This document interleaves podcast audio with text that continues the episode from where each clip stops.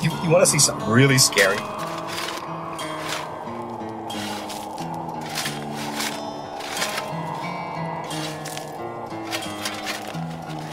What's the boogeyman? As a matter of fact, it was.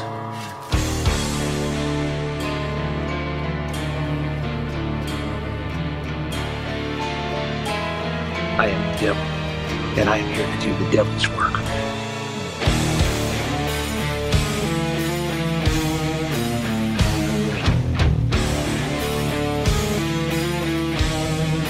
Welcome to the Grave Plot Podcast.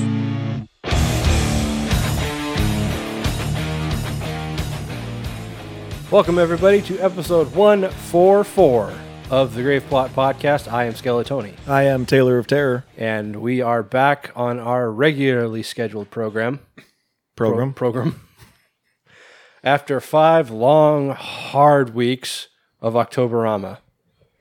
Uh, and that was neat. Taxing. It was taxing. Fuck. You know, Especially when we had to do an episode on vacation. Yeah, that was a pain in the pain in the ass, especially because I was dealing with the stress of having to fix my computer while on Yeah. vacation. Um, although that wasn't the worst part, worst one because um, it was about, I guess, eight years ago. I was in California, and I was staying with my grandma for about a month, and I had this janky old laptop that my dad had given to me that was constantly breaking because the power port wasn't like it wasn't like uh slotted into the base of the laptop where it would be secure or like screwed down or anything like that. It was basically soldered into the motherboard and that was it. So Who came up with that idea? some fucking idiot Toshiba apparently. Uh, so this thing would break all the time. Luckily, luckily, I'd gotten pretty good with a soldering iron, so it's like I just crack the thing open and you know and fix it. Um, but while I was on vacation, it had just broken like completely. Like I couldn't fix it. I had to order a completely new power port, and this was before Amazon was really how it is now.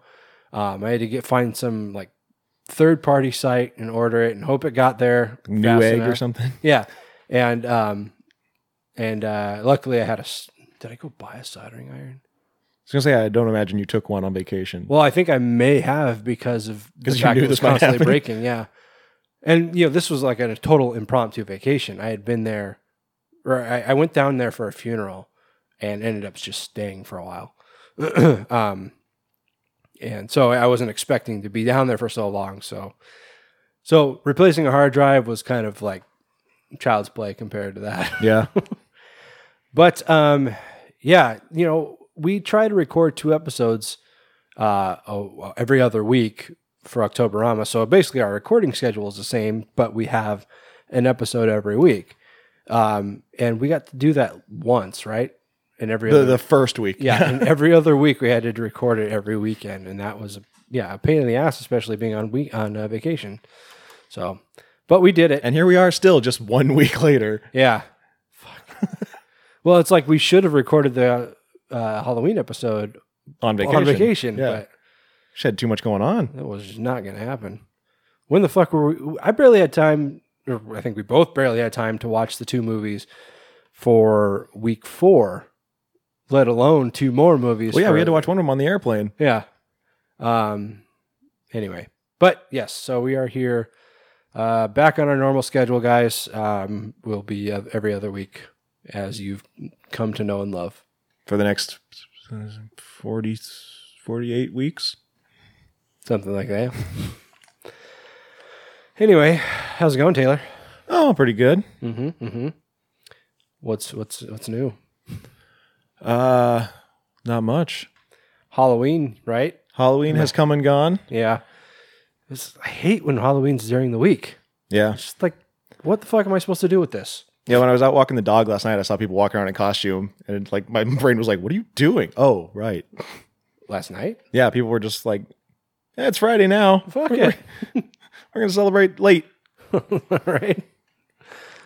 Yeah, you know, um, it's never really been like a big thing at work for people to dress up, but um, this girl I work with, she's kind of new in my office.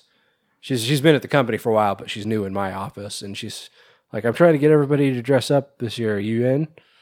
I'm like, "Uh, maybe," because you know my costume had a lot of work put into it. Yeah. Like, fucking like an hour's worth of makeup. and um, it's like I don't know, mine's pretty involved. I'll, I'll think about it. And then like a week later, I was like, "So you you get anybody to dress up?" Uh, I think this was probably Wednesday or maybe earlier in the week. She's like, "Yeah, "Did you get anybody to dress up this uh, this week?" She's like, "I think so. I'm not going to be here though." I'm like, "Okay." so I actually started on Thursday morning. I got up, I started putting my makeup on, and then I'm just like, you know what?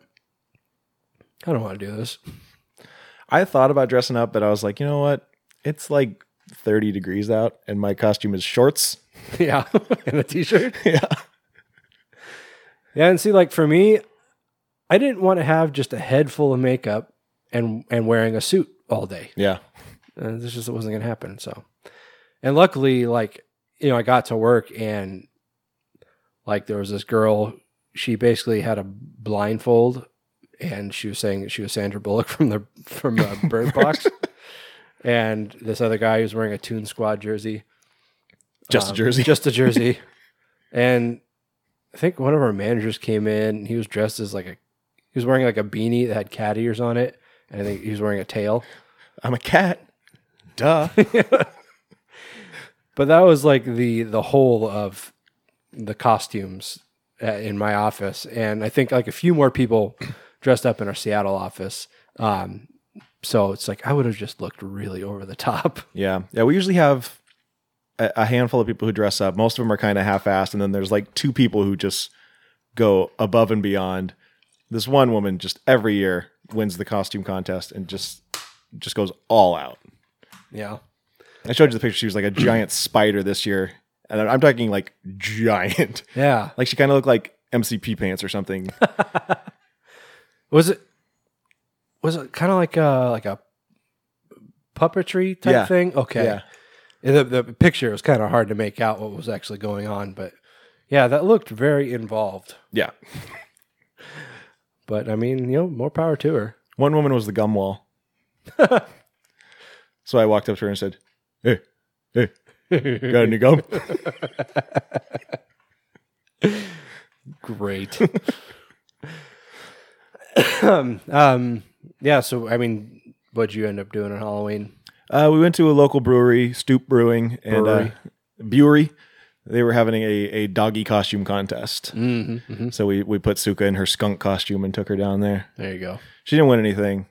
I think because there was another skunk. I told you, man. You should have hit the owner with a pipe. yeah, that lead pipe you carry around. Just like, yeah, our costume is these two skunks. It's uh, Pepe Le Pew and and that cat. yeah. you know, you know the cat. like from TV. There's like one dog was the up house. Um, then there was like people that had like a family costume with their dog. Like there was the Incredibles, and then there was uh, like the woman was Vanellope von Schweetz, and the guy was Wreck It Ralph, and then the dog was Fix It Felix. Mm, That was pretty good. nice. Who won? Um, the cutest was a dinosaur. The funniest was the up house. Overall, was these two Shibas dressed like Papa John's delivery drivers, and they had, they had a little car that went like went around them. It was more the prop than the costume. So I wasn't really, I, I didn't, I wasn't that impressed. You need to get like professional costume contest judges or something Yeah, because that's just dumb.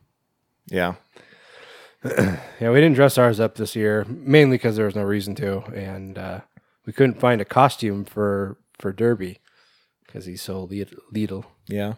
But we were at uh, yesterday. We were out um, doing uh, after Halloween clearance shopping, and we found this little taco costume. So, so next year, Dexter's gonna be a hot dog, and Derby will be a taco. I think Dexter should be a burrito. If we can find a burrito costume, then we'll hook that up. Just like wrap them in foil. It's so funny. We put the costume on Derby when we got home, and he hates it. Like he does not like wearing clothes like at all. He he he loses his fucking mind. he looks like a psych, like a mental patient trying to get out of a straight coat. um, but uh, yeah, I think Suka likes it because I think it reminds her of her thunder shirt. mm. Just- thunder, thunder. we just can't put anything shirt. on her arms. She doesn't do sleeves. Is that because of when her ar- where her leg was all fucked up, or just I don't because- know. Oh. I think she just has a thing about like because she doesn't like us like touching her paws either. So Mm, I think she just doesn't like her arms being constricted. fair enough. Well, we also had our uh, party the previous Saturday, Yeah. uh, right after we recorded the last episode. Actually, Yep. that was um, It's much more low key this year. yeah. I mean, a lot of people didn't show up, Yeah. so thanks, guys. I mean, seriously, like half the people that like we had a Facebook event, half the people that said they were coming didn't show up. Fuckers. So that's yeah, that's real cool. It's it's cool when people do that. Yeah, man. You know, when when grown adults say, "Hey, I'm going to come to something," and then just don't show up, like a teenager, that's cool. Yeah. I love it when people do it. I love it. Naked Gun. Yeah. Yeah, you got it. Yeah. Like the movie. Because I told you. anyway, um, yeah. So Halloween was. I mean, the, I think the highlight was the vacation. I mean, as far as the Halloween season goes, Yeah. for everything sure. else was kind of kind of mellow. I mean, not really a whole lot to talk about. I guess. Like, I mean, we went on vacation, so we didn't really do any haunts or anything when we got home. We were Yeah. just like, yeah, we did all that. Yeah, pretty much. And there's just, I mean, at least for me, there's just no time. Yeah. Because I wasn't even done with my costume yet, or my wife's. Um, and there was just too much shit for like work that I had to do. anyway, vacation is rough when you have a lot of other things going on. Yeah. Anyway, so episode 144. Um, nothing special about this one. Not a theme. No. Just, just a regular old episode. We did. Uh, we were planning to watch uh, Color Out of Space, um, hoping that that would be released on like VOD or something by now. It was not, so we called an audible, and instead we're going to be talking about In the Tall Grass, which is a Netflix movie. Um, anyway, but before we go any further, uh, I want to thank our grave diggers over on Patreon. These people every month help us out financially, keeping this uh, janky old show running, um, helping us fix our equipment. Didn't buy our hard drive though. I should have taken advantage of that. Gee, thanks, guy. Well, it's like I just bought it out of pocket because that's what I'm used to. But it's like, wait a minute, this is like show related. Yeah, this, is, this is what the money's for. you can write that off. if we were like a business, Yeah. Our version of writing off is using the Patreon money. oh, got it. Fuck, we might actually need that money though to pay for the film festival. Shit. Speaking of which, the Grave Plot Film Fest Indiegogo is uh, reaching its its final days here. We are struggling this year for whatever reason. I don't I don't really know Nobody likes why. A lot of the people that donated last year have not donated this year, um, but it is still going. Like I said, it's reaching its final days. I think it ends on the 9th. So if you want to donate, head over to indiegogo.com slash at slash GPFF 2020. As little as a dollar will help. Um, any, anything you can give and, you know, share, tell your friends, do all that stuff. You can buy your tickets through Indiegogo at a discount, uh, only $10 instead of 12 Or if by the time you're listening to this, the Indiegogo has ended, tickets are available at, uh, just go to graveplotfilmfest.com and there's a link. That's the easiest way. Yeah, I mean, we're planning for a 200 seat theater this year, but um, we'll kind of see how it goes, I guess. yeah, we're going to have to uh, do much better at the marketing this year. Yeah. Anyway, but our grave diggers uh, are the ones that do help us do this uh, every other week. Um, and we are very thankful. Those people are Kevin Nosgoda, Jordan Morrison, Kevin Trent, Joshua Hodges, Carlos Rodella, The Horror Addicts, Max Zaleski, and Aaron Meyer. Thank you very much, guys, for all your support. It uh, really does help out. Um, and, uh, you know, maybe I'll just uh, transfer some money to my bank account. I probably won't. The, the hard drive wasn't that much, but anyway. Uh, but thank you, Taylor. If anybody else wants to be a grave digger, where can they go? They can go to patreon.com slash graveplot podcast for as little as $1. Once again, you can get perks including monthly video reviews of movies chosen by the Gravediggers. Tony, Yes, sir. When will those be available? I'm gonna try and work on them tomorrow, provided my wife gives me some fucking room to breathe. um, like we've said, you know, we do have a few that have been recorded. We just need to post them. I know we're a few months behind, but we're going to get back on track. This month should be our chance to catch up. Yeah. But yeah, one dollar will get you those video reviews. More you give, you can get better perks, including one hundred dollars will get you a tattoo of a fat unicorn on my ass, live streamed for everyone to see. and we'll send you pictures so you can hang on your wall. We'll frame them. We'll f- we'll frame the picture and send it to you because that's what people want. Sure. Uh, you know, what I think you should do. You know how um, in pictures. Wait, did I say this before? I don't know. I don't know where you're going with this. You know, like when uh, a, a horse will win the Kentucky Derby, they'll put like a laurel around its neck Yeah. and take pictures. You should get like that, but get like uh, like one of the Lucky Charm horseshoe marshmallows around it. We'll see. It'd be fun. It'd be fun. Yeah, maybe. I told you that Matt was like excited about doing it, right? Yeah. Uh, neat. Okay. Um, onwards. Yeah, I think so. Let's do some more business.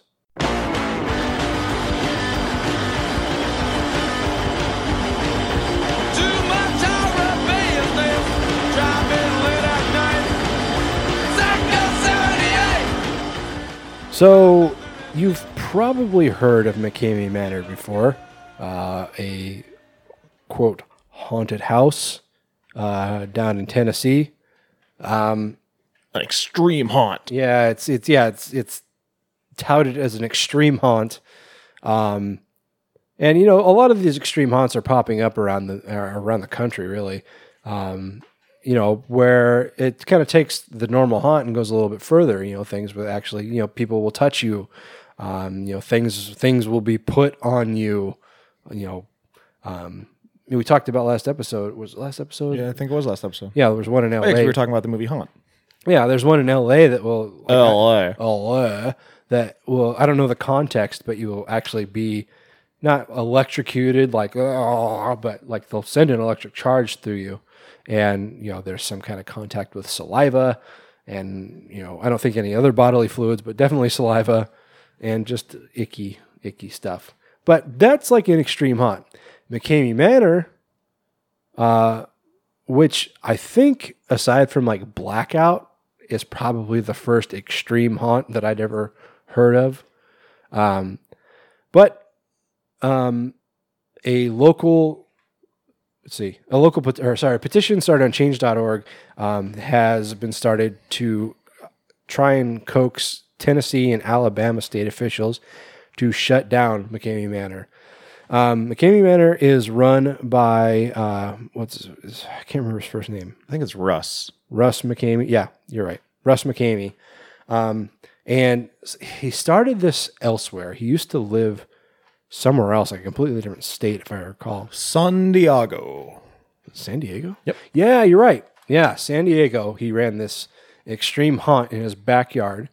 Um, and he got so much vitriol from the the state, really, um, about what was going on, is that, that he packed up and moved to Tennessee and started it up there. He actually tried to start in Illinois first, not one second before he moved to Tennessee, and Illinois was like, "No, no thanks, keep moving."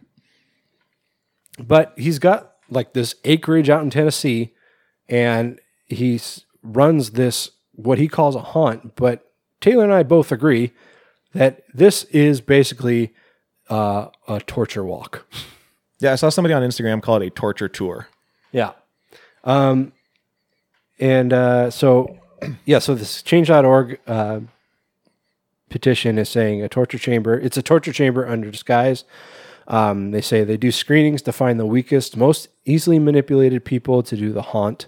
McKamey Manor is a shame to all haunted houses and needs to be shut down. Uh, the petition is started by a person named Frankie, Frankie Towery. Uh, he uh, claims that participants have been waterboarded, forced to eat things, and have duct tape and have had duct tape wrapped around their heads. The petition calls for both locations of the haunted house in Summertown, Tennessee, and Huntsville, Alabama, closed. Um, you know, have you ever seen uh, uh, was it the Art of the Haunt or Ha- Haunters, the art of the scare. Art of the, yeah, Yes, I have. yeah. So there, I mean, it doesn't do a lot of reveal of McKamey Manor, but it shows a good amount of what goes on there. And yeah, there's, you know, they will wrap duct tape around your eyes, like just completely around your head. They will put your head underwater, and it's not like And they will rip that duct tape off. Yeah, too, yeah. With, and take your hair with it. they'll punch, they'll, they'll punch you in the head. I mean, it's it's torture. You're paying. You're not actually not even paying. Like the cost, Which of, is one of the loopholes. yeah, the cost of entry is a can of dog food. I think it's a bag of or a dog. bag of dog food of some one sort or another. Um, and yeah, he they will screen you to to and make you sign this legal contract, which is basically like an NDA. It's a 40 page waiver. Yeah, it's insane. Um, uh, a neighbor of McKamey told uh, told WKRN that people have come out screaming and hollering. Uh, people have used common sense, and it's really t- People have to use common People have to use common sense, and it's really to me so simple. You got to pull your common sense cap on and think, "Gee whiz, if this was really happening the way I think it is, how would it be allowed to? Do, how would I be allowed to do this operation?" This is McKamey speaking, by the way. Yeah. Uh, the ace up my sleeve is I use a lot of mind control techniques. I use hypnosis. So if I hypnotize someone, I can make them believe whatever I want, and that's the clever nature of the manor. There's a lot of smoke and mirrors. And yeah, like Taylor said, this was Russ McKamey talking, uh, who apparently thinks very highly of himself. You know, when we were watching, or when I was watching Haunters, um, like the guy seems like a like a really, um, like he really pats himself on the back. He really thinks very highly of himself, and he thinks like he he really acts like he thinks other people are stupid. Oh, yeah. Which I mean, if you're going through the, the manor, then you are fucking stupid. um, but he just seems like a complete asshole, and I don't really know why anybody would voluntarily do this. Like, what what's the thrill? I mean, I, I I was reading another article and people were talking about, you know, it's it's the adrenaline rush. It's the same thing as jumping out of an airplane or bungee jumping or all these other extreme sports. Then go jump out of an airplane. Somebody's not going to punch you in the head when you jump out of an airplane. Yeah, it. I don't get a sense of adrenaline from getting punched in the head and held underwater.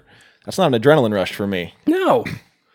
It's, um, but I mean, like we said at the, beginning, it's this is le- well, the legality of it is in question, but you know, for all intents and purposes, this is legal torture. Yeah, once you sign that waiver. this article I was reading also said that it's they have a list of like everything that could potentially be done to you in in the haunted house. It's like an itemized list, and you have to initial every single item. But you get two freebies, two things that you can say no, not this. Right. And the guy in the article was like, no needles and no pulling my teeth out. the fact that you need to tell a haunt, quote a haunt, uh, not to do that, like it should raise some red flags. Yeah, and McKamey was like, "Oh, you know, we, we have to do the needles because we drug you." And the guy was like, "Well, no, no needles." And he's like, "All right, I can dr- I can drug you orally then." and I mean, you, you, you I'm sure that at some point there's the waiver is a lot of like mind games. Like none of that stuff is probably going to happen, and it's just you know the way to get into your mind that it might happen. Yeah, but I mean, this is basically like, well, I don't know how ironclad this contract is because it seems like something that, that people could probably get out of, but it seems like this is his way of like trying to defend himself against killing somebody on his property for really no reason. Yeah. Oh, by the way, he calls the police bef- before he does one of his his tours and tells them, "Hey, if somebody calls the cops, don't worry about it. It's just me." Like he literally tells the police, "Do not come to my house, I just no matter what." I just don't understand it. Um, you know, th- there's there's a difference between this and like what you'd really call like a, a, an extreme hunt. Like like I mentioned, blackout. Have you ever read somebody's like walkthrough of, of a blackout tour? Mm, yeah. So I mean, there's some weird shit that goes on, but nothing where you're being physically harmed. Mm-hmm. Nothing where um, you're in any real danger. Yeah, it's just a very disturbing, uncomfortable experience. Like it, it's like engulfing. Like everything around you is upsetting. Yeah. and maybe offensive. Um, and but yeah, you're never in any real harm. And as soon as you like, I, I read something where somebody said they had fallen down and fucked up their knee. And like immediately, somebody that, that works for Blackout was like on the scene. It's like, oh, are you okay? Do you need to do you need to leave? Can you continue? You know, all this and that. So it's like this is the this this is what an extreme haunt is. It's like, yeah, it should be extreme. You know, these weird fucked up things can happen, but at the same time, you should feel a degree of safety because this is a business, and people are here to entertain, not fucking torture you. Yeah. um, But uh, anyway, Russ McKamey says he finds the change.org petition humorous and that he isn't doing anything illegal. He added that there are more than 27,000 people on a waiting list to get inside the manor, and nobody has ever completed it. He does say that he will pay you $20,000 should you complete it, Yep. but nobody ever has. Nope. And By the way, when we say complete, it is 10 hours long. yeah, it, it's an overnight thing. There was a TV show um, where this British guy he goes to what have been considered the most dangerous places on Earth, or is it just in the yeah dangerous places on Earth, and um, you know he goes to there are only two places I can that come to mind. One was New Orleans, because you know that does have a history. The other one was he specifically goes to McKamey Manor, and he's like they show what they did to him, and I don't remember exactly how long he lasted, but obviously it wasn't ten hours. But it, it is an overnight experience. Yep. Um, and these people, it's it's round the clock torture. And Oh, and by the way, the people he hires, there's no background checks. He's he said in an interview that he has hired convicts. yeah, with people with you know um, uh, domestic or not even domestic, just you know uh, physical violence felonies on their records. Um, just Yeah, people who get off on hurting people, and now he's putting them in a position to hurt people. Anyway, so I think needless to say, Taylor and I both in, endorse this petition, I guess, um, and we are, very, very highly against the existence of McKamey Manor, anything similar to it. Um, we really encourage you guys that if you are in the same frame of mind as us, that you do go to change.org and uh, sign the petition to have this ended because it's fucking absurd. Um, as of this recording, it just passed 91,000 signatures. And let's see. the thing about change.org is they never are for a specific amount of signatures. It's just kind of like, let's get as many as possible. Yeah, as soon as you get to the get to a, a um, landmark, it just kind of skips to the next landmark. Right. And see. The, uh, is it a short one? Uh, it's change, change.org slash P slash Tennessee State Senate shut down the McKamey Manor. or- No, sorry, sorry, yes. Tennessee State Senate shut down McKamey Manor with hyphens in between each word. We'll also post it in the show notes. Right. anyway, so there's that. There, there it is. That was real, real horror. Did I say that? No, you never did. Well, that's what it was.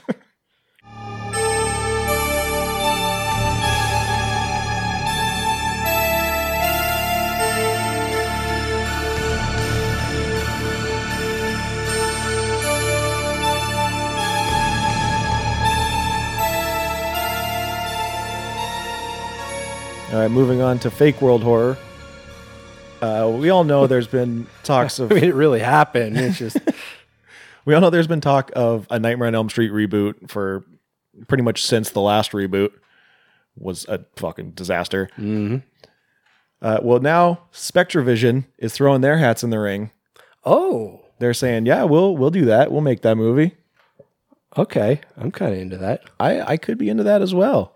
Uh, producers Elijah Wood and Daniel Noah spoke to ComingSoon.net.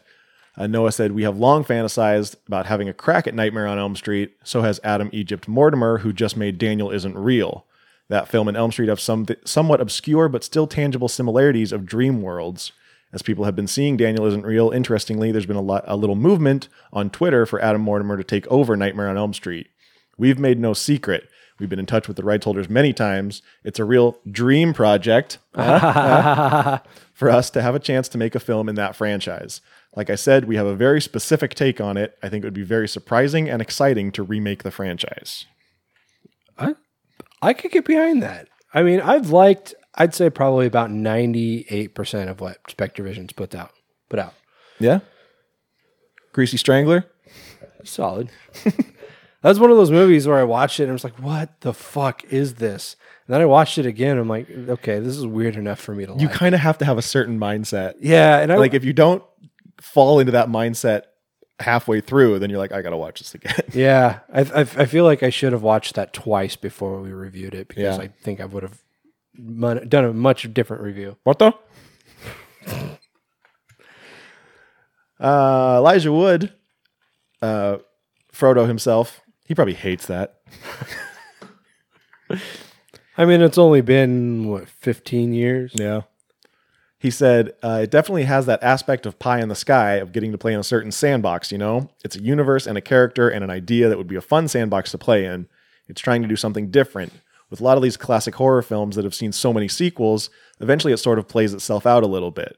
It's also interesting to think about what we could do with a franchise like that, which reinvents itself or creates something that is playing with the tone and key of the franchise, but is doing it differently or taking it a slightly new direction. It's a fun way to think about those things. Yeah, I mean, Thing is though, like if you're going to reboot Nightmare on Elm Street, like unless they're going to go the Halloween route where they're like keeping the old ones or at least some of the old ones yeah, and making a new sequel. Like if you're just rebooting it from the beginning, you you have to have that that uh origin story. yeah, and I mean that's the trouble of rebooting, rebooting, uh, rebooting something like Nightmare on Elm Street. And we talked about this before. You know, with Jason or Michael Myers, you could put anybody anybody behind that mask, and nobody would be the wiser. Um, but with Nightmare on Elm Street, it's like not only was it Robert Englund's face, but it was his personality. Right. Um, so, you know, with like Jackie Earle Haley, as great of an actor as he is, he just wasn't wrong. He was so wrong for Freddy. Yeah. Um, I mean, on top of looking fucking ridiculous. Um, I don't, I still, like, that fucking baffles me why they did that. Like, good, we're going to make him look like a real burn victim. It's like, what's terrifying about that? Are you, are you trying to imply that burn victims are scary? Yeah.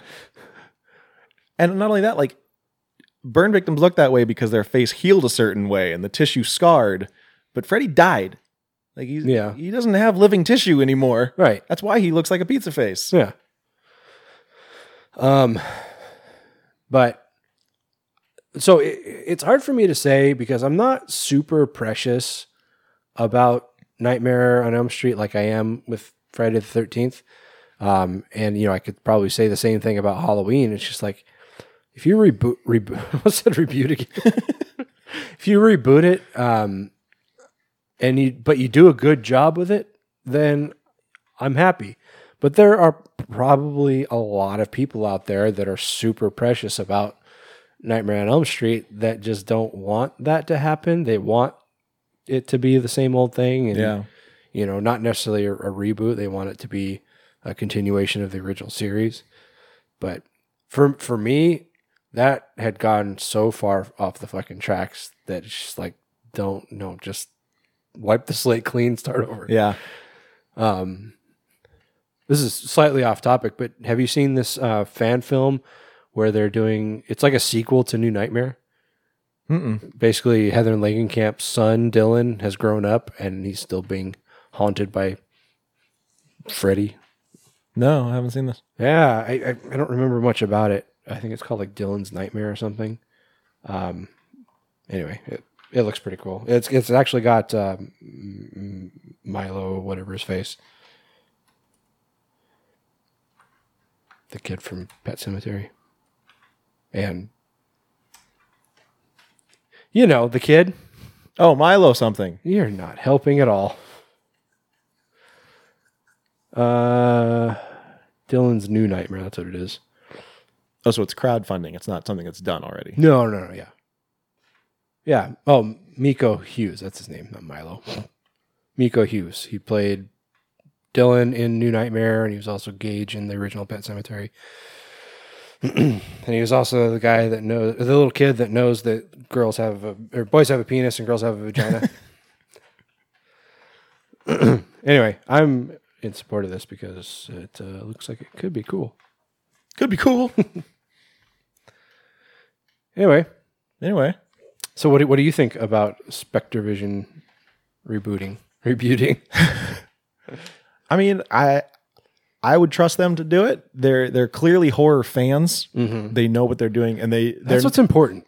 yeah they're they're not a studio looking to make money. Yeah, Like they're known for making the movies that no one else wants to make. Right.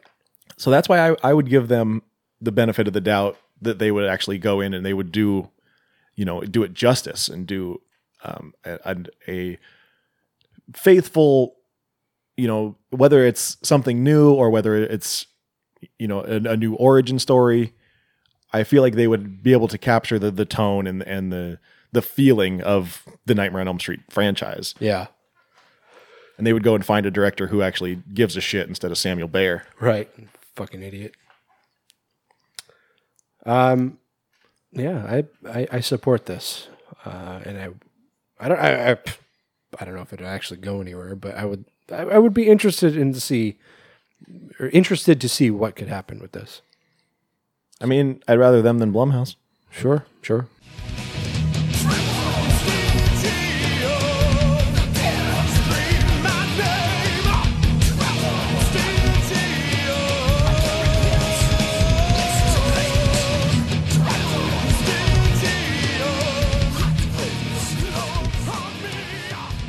I don't. I honestly don't know what to think about this. I'm kind of torn. Uh, Freeform, formerly known as ABC Family, is developing a series based on Dante's Inferno. Freeform, best known as the Hocus Pocus channel around this time of year. Oh shit. um, but they have been getting. I think we just was it last episode of the two episodes ago where we talked about them doing another horror series. Yes, the one with Jessica Biel, right? Was she? Or in- she producing or something? She was involved in some way.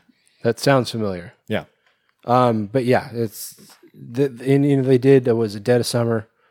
Oh yeah, it was so this one, the new one's last summer. The one we thought it was before was Dead of Summer or Dead Summer, I think it was Dead of Summer. That was the one with Tony Todd. right? Um, anyway, but they have kind of been getting into more horror stuff as of late. Um, but uh, yeah, so they are bel- developing a series based on Dante's Inferno. Dante's Inferno is, of course, the second book. Um, no, sorry, the first book in uh, three part um, epic written by Dante Alighieri in the 1300s. um, and uh, it's gone on to inspire a lot of different, um, not only films and other other work, um, you know, other other novels and, and writings, but it's also really created like kind of a lot of modern day depictions of hell, as far as like having you know the different different circles, different layers of hell, um, and just kind of its imagery of of hell itself. Um, What was that video game that you played for a while? It was based on Dante's Inferno. Was it just called Dante's, Dante's Inferno? Inferno. uh, that was actually pretty different.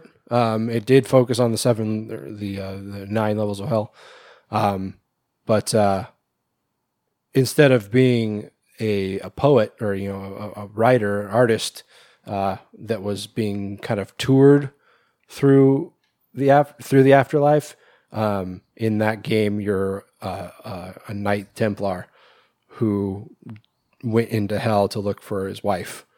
And so he's basically fighting through hell rather than just kind of taking a casual stroll. um, anyway, so this is set against a fantastic and terrifying backdrop of a demonic underworld in all Oh, uh, the oh series. yeah. Oh yeah. The series will tell the story of Grace Dante. Oh, what are you doing? It should have just called it. You called her Grace Algieri. That would have been better. You could have called it like Fall from Grace. it's terrible.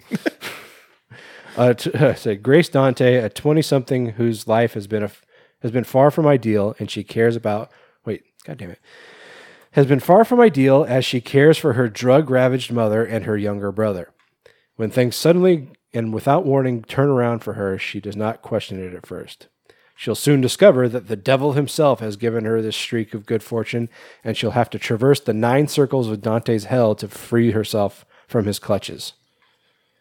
I don't understand why that makes sense, but whatever. Did she sell her soul and not know? That doesn't seem like something that could just happen. Yeah. That seems unfair. Right? I mean, the Hey, here, sign a contract for your new cell phone plan. Trick, I'm the devil. Yeah, psych. Fake out. or it's just like, or like, oh man, I, I wish that I could have better luck. It's like, okay, your soul's mine now, by the way. Verbal agreement. it's legal in California. No takesies backsies. um, I- Wait, yeah. who are you? Oh, sorry, I'm the devil.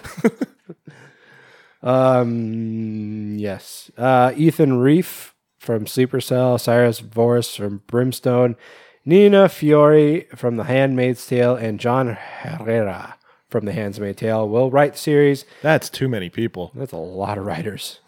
Uh, will write the series and also serve as producers alongside Daniel Clayman Gilber of Chicago Fire and Studio 71. Uh, there's no word on yet on casting or projected premiere date. Um, I don't know. Like this is of interest to me because I'm a big fan of uh, the Divine Comedy. Um, it's it's funny that it's always focused on Inferno. There are three books. There's Inferno, Purgatorio, and uh, Paradiso, and the only one that's ever focused on is Inferno, because admittedly, Purgatory or let's just say Purgatory and Paradise are kind of boring by comparison. All the action happens in Inferno. Paradise Lost. Found it.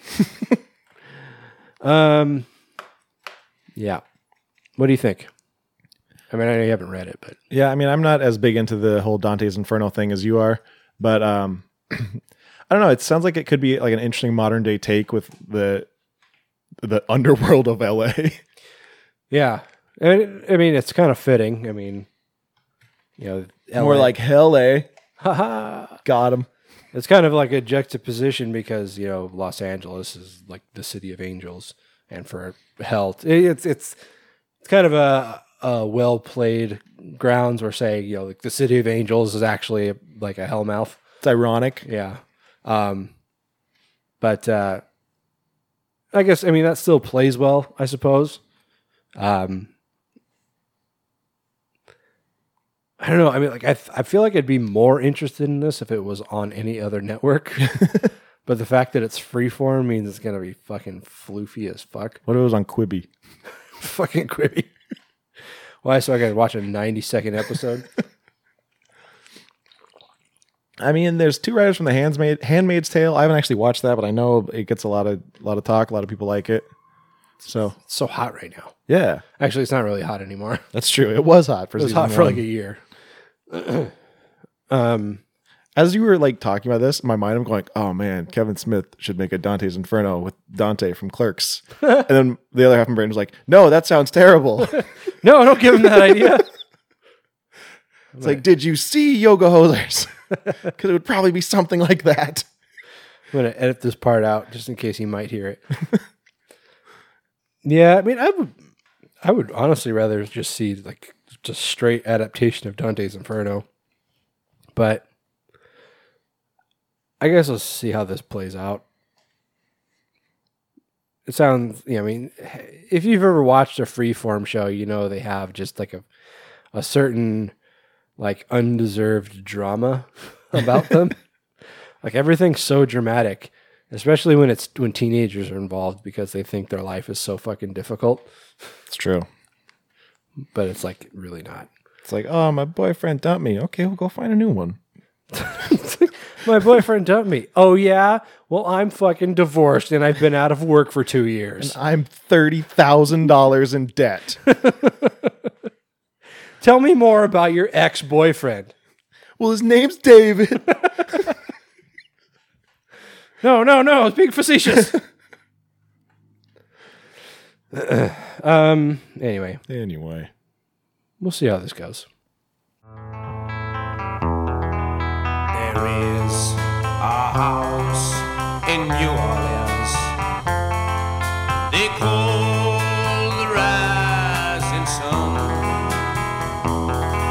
And it's been the ruin of many a so the writers of The Conjuring No. Have announced, get this, a new horror franchise. no. That's a bold statement. I don't, I don't know how they're gonna juice a franchise out of this, but I mean, these are the people that made The Conjuring, so Uh, it's going to be based around the haunted LaLaurie Mansion in New Orleans. Uh, this is the brothers Chad and Carey Hayes. fucking Chad. Um, the synopsis for the franchise, I guess, says the stories will unfold in multiple installments, covering the history of the house from recent horrific events of modern day all the way back to the terrifying origins of the house's history and its crazed owner, Madame Delphine LaLaurie. Wait, so they're gonna go in reversed chronological order? That's what it sounds like.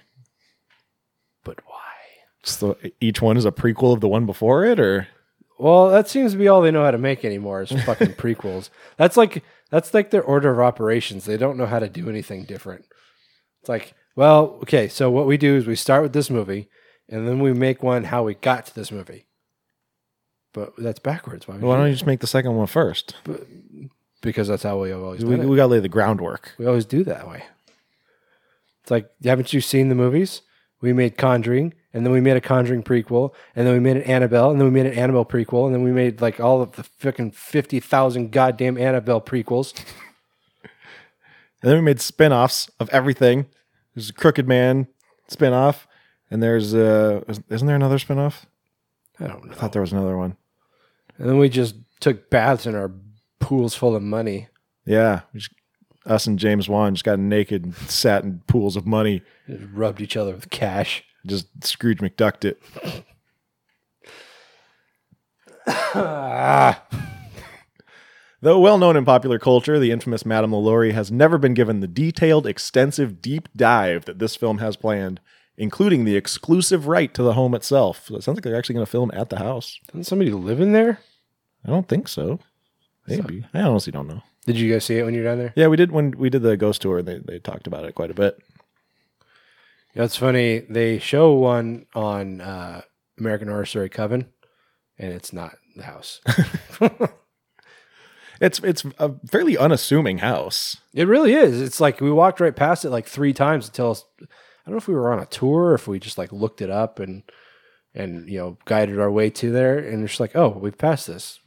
Uh, uh, okay. Yeah, it's like I mean, it's like in the middle of the square. It's not like it's like you know out but on its own in a big fenced yard or something. Yeah. It's like right there next to all these shops and bars and Yeah. And I mean yeah it's it's a you know it's not like a big mansion. It's it's a f- especially for the area it's a fairly large house. yeah. I'd say maybe I don't even know if I'd refer to it like as a manor, but it's it's it's a large house, and I've seen pictures from the inside. It looks pretty awesome. Yeah. Um, but yeah, like you said, pretty unassuming. Like I'd never. It looks like it could be like a like a hotel, even I'd say. Yeah, or like apartments or something. Mhm. Um, the house and property's haunting has been made infamous thanks to Madame LaLaurie, a New Orleans socialite and serial killer who tortured and murdered enslaved persons in the house. I remember a story with like a sheik or something, but I don't remember all the details. I don't know. All right. Uh, said the Hayes brothers in unison. We love we love writing films in which we get to tell true stories, incorporating moments that people can look up and discover did in fact happen. And then we embellish them like crazy. Oh shit! and then we make Patrick Wilson act them out.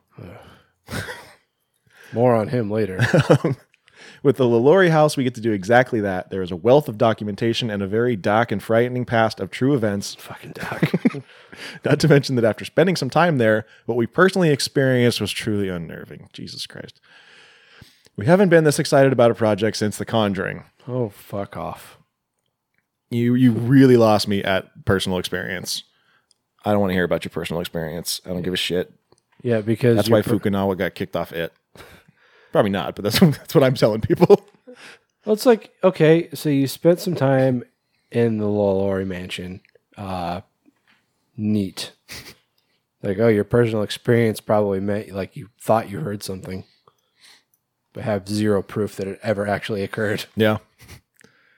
Um, principal photography will commence sometime in 2020. Hopefully, they keep James Wan far away from it. I mean, they're they're buddies at this point. That's true. They gotta be. I mean, if it's, if not him, then probably one of his cronies. I mean, it's just gonna be another movie that I'm not gonna see. So, I mean, there's a lot of those. That's true. You're dumb. You're dumb. same thing Same thing. Still dumb.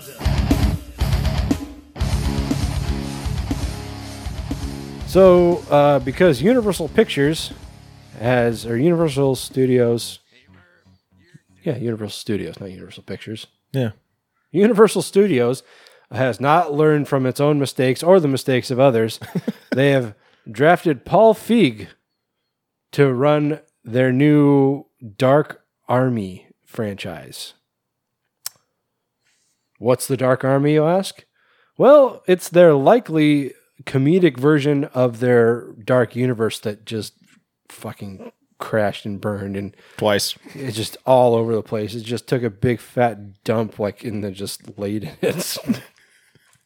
It was like, we're going to have this new dark universe. It's going to be superheroes for some reason, but the superheroes are like Dracula and Frankenstein for some reason. it's like a Suicide Squad. It's like, oh yeah, because that one did so well too. They're like, our first movie is going to be Dracula Untold. And then Dracula Untold came out and they were like, that's actually not going to be part of it. it starts now. like, no, no, forget that one. now with the mummy. And then the mummy was terrible. And they were like, "Well, fuck it. We're not going to do this. I don't want to do this anymore. I'm tired. Uh, it's like, no, what's wrong, Universal? I thought you were going to make a dark universe. No, I never said that. Uh, Paul Feig, of course, is the fucking jokester who, who just completely ruined the fucking uh, Ghostbusters reboot attempt. It was just a nightmare. Yep. and then he did the he went like the Samuel Bayer route, and it's like, well, if you don't like it, that's your fault. That's a you problem. Like, you can just blame the fans for not liking something. Yeah, Paul Feig used to do good stuff. Uh, wasn't he involved with Freaks and Geeks at one point? Or He was. and I think he actually created Freaks and Geeks. did he? I thought that was Judd Apatow. Uh, okay, yeah, that makes more I sense. I mean, yeah, maybe. yeah, that's that's that's a thing he's pretty famous for, actually. I think he did direct some episodes and or write them. yeah, I know he was at least on a couple, so I'm sure he probably was involved behind the camera. Um, he same was involved in The Office. The Office, uh, Arrested Development. Mm-hmm. So he's got some clout, and then he just Bridesmaids was good. it was okay. Um, and then he just said, "You know what? I'm gonna just back this one horse named Melissa McCarthy, and I'm gonna make some fucking quality films." And then he never made anything good ever again. And then Dan Aykroyd banned him from the Sony lot. fucking Dan Hackroyd Oh, caught him. You just come up with that? I you- did. I You've just been thinking about that for a while. Yeah, I came up with that. I was on. I was driving up. I'm like, I'm gonna call him Dan Hackroyd. it's like Dan Craproyd. No, that's no good. you can do better, Tony. You can do better. think, damn it, think. Uh anyway, he says, I'm a mega fan of those old horror movies. Good. That's a good starting place. Uh, he's telling comingsoon.net, Bride of Frankenstein is probably one of the greatest movies of all time. That's probably the first time I've ever heard that in my life. Probably be the last too. It's okay, but as far as Universal monster movies go, it's definitely not the best. It's definitely not the greatest movie of all time. Like, I don't think I've ever heard anyone have that be like the first Universal monster movie that they mention. Everyone starts with Dracula or Frankenstein or Wolfman or Mummy or you know why? Creature It's from the Black because- Lagoon or any number. Yeah. You know why? It's because Paul Feig has his fucking head up his ass. uh, I love that movie so much, and there are some things from that movie that I'm using in this new movie called Dark Army. But I really want to do a James Whale ish modern day version of a monster movie that is about these characters.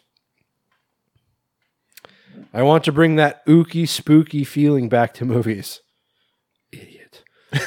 but with these monsters, you root for and understand at the same time. Okay. I finished the first draft of the script and I'm excited. I'm so excited about it.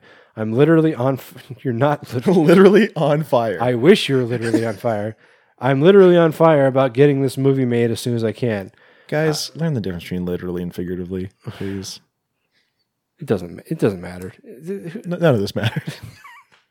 Do you think it matters to him? He doesn't give a fuck.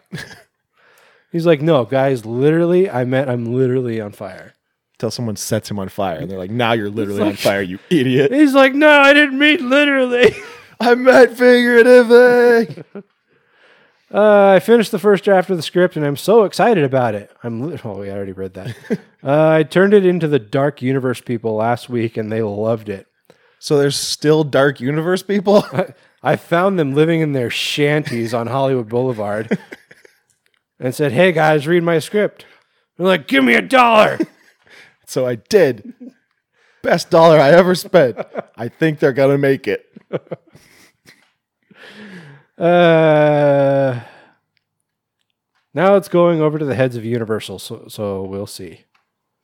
Yeah, we will see. So okay, I guess I was m- misunderstanding this. I I th- assumed this was already kind of greenlit, but he's just trying to do it.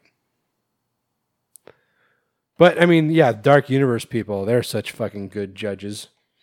It's like, hey, let's make a mummy movie with Tom Cruise and fucking Russell Crowe. Let's make a sexy mummy movie. Yeah, but let's turn the mummy, who is based on a real figure, into a woman because that makes sense.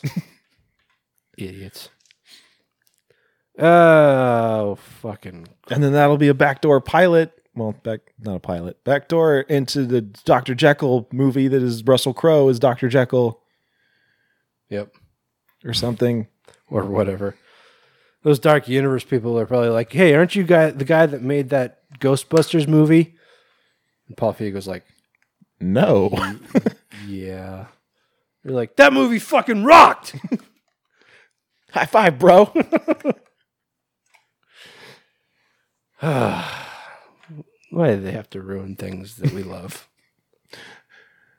Why are you doing this to me?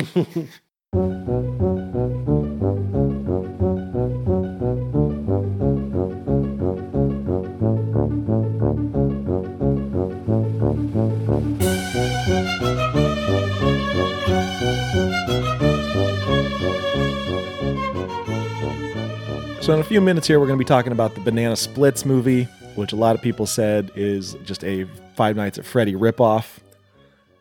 But I tell you what, you want to hear about a Five Nights at Freddy ripoff? Let me tell you about Wally's Wonderland. We'll save the we'll save the best part. Uh, this is coming from director Kevin Lewis. I have no idea what he's done I don't know. in the past. I don't know that bitch. Uh, it's written by G.O. Parsons. Same thing. Uh, this was featured on the Blood List, which I think is like a horror version of the Blacklist. Okay. Yeah, I think I've heard of that. Uh, so it's about a janitor forced to spend the night in a twisted amusement park where he is pulled into a living nightmare. As the threatening animatronic characters come to life, the janitor has to fight his way from one monster to another to survive until morning and get out of the park. Hey, you know what this sounds like? Five Nights at Freddy's? No, no, no. The Banana Splits movie. but no, yeah, yeah. It it sounds almost identical to Five Nights at Freddy's. Yeah, except it's a janitor instead of a security officer. What what the fuck? But here's the fun part this janitor The best part, will be played by none other than Sir Nicolas Cage. Sir Nicolas Cage. Is he knighted? Why would he be knighted? I don't know. They knight random people all the time. They're British. They Wait, knight- that's the poster? apparently All right. they knight people like Anthony Hopkins and Patrick Stewart. Not fucking Nicolas Cage. Put your finger out of your ass. Uh, said uh, Kevin Lewis, for me, there was always one actor and one actor only who could make this movie work. Of course. and that person is Nicolas Cage. That's probably the answer for like every goddamn movie ever. Okay, so Kevin Lewis is known for Malibu Spring Break What? and uh, Downward Angel. And um, Pretty sure Downward Angel is a sex position. and a bunch of other movies that I'm sure you've heard of. Well, yeah, I mean, Dark Heart, The Drop, obviously, The And- Third Nail. I'm very excited about the upcoming Glutton. Does that have Nicolas Cage? It should. It's horror, apparently. Written by Kenny Yackle. Is it Yackle? Um, Lewis continued, said, I'm thrilled to be working with him and can't wait to see him go up against Wally and his gang of psychopathic misfits. Uh, yeah, you're thrilled. Do you know who this man is? I see this movie as He's pa- Sir Nicolas Cage. Go ahead. uh, I see this movie as Pale Rider versus Killer Clowns from Outer Space. Pale Rider. Not familiar with that one. I don't think I am either. But I mean, as he, I mean, he must know Fre- Five Nights at Freddy's, right? I, I mean, I would hope it's kind of a cultural phenomenon at this point. I mean, of course, Rob Zombie had the nuts to say that he'd never seen Running Man. What the fuck? Stop touching the I didn't touch it. You're my my Roomba is coming alive. oh my You god! you must have done something. I didn't touch the damn thing. Just push the middle button to make it shut up. All right, what is uh what has OG Parsons? What's he written? Uh, let's see. Oh, he's an actor primarily. Good. Yep. Oh, but he wrote Killer Sharks: The Attacks of Black December. The TV movie, Lucky Us. from 2011. It's a recreation of the world famous attacks on the coast of Durban, South America, or South Africa, in the summers of 1957 and 1958. How did they get Nicolas Cage? I mean, Nicolas Cage is just kind of doing whatever. I think he's at the fuck it point of his career, It does seem that way, yeah. which I'm in full support of. Oh, 100%. Because if he wasn't, we wouldn't have gotten fucking gems like Mandy or Mom and Dad. Give me mom and dad too. Please. God damn it. And I'm pretty sure With just him and Lance Henriksen just going crazy on people. barking at each other. Yes. ah. Uh, neat. Okay. All right, so yeah, keep an eye out for uh, Wally World or whatever the fuck it's called. Wally's Wonderland. That's going to do for horror business, guys. That's it. Uh, that was fun. That was Fun fun. times. Good times had by all. I'm always worried that the episode after Halloween is going to drag because we're so fucking exhausted. this one's actually going pretty well. So far. So far, so good. So, so good. what are you doing? I don't know. I'm just, I'm just being crazy. Anyway, okay, that's our business. Now we're launching into our film reviews. Too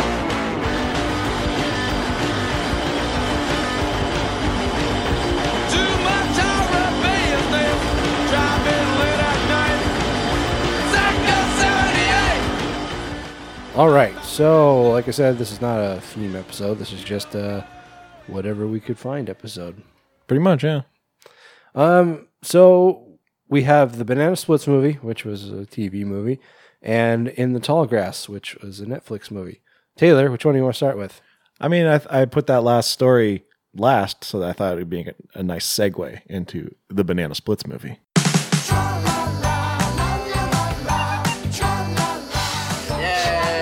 Sweetheart. We are going to the banana splits. Sometimes at night, I see the splits riding around in the little cars, laughing and singing. Who's excited to see the banana splits? Yeah! Rebecca, I'm canceling the show. What? Hey, kids, put on your ha- happiest faces because the Banana Split Show is about to begin. Where are the children? Mom, get out of here! Time's almost up. Why are you doing this to me? Dad, Please! Let me out! Now the show can go on forever and ever and ever. Come on, you fuzzy son of a. I just really want your brother's birthday to be perfect.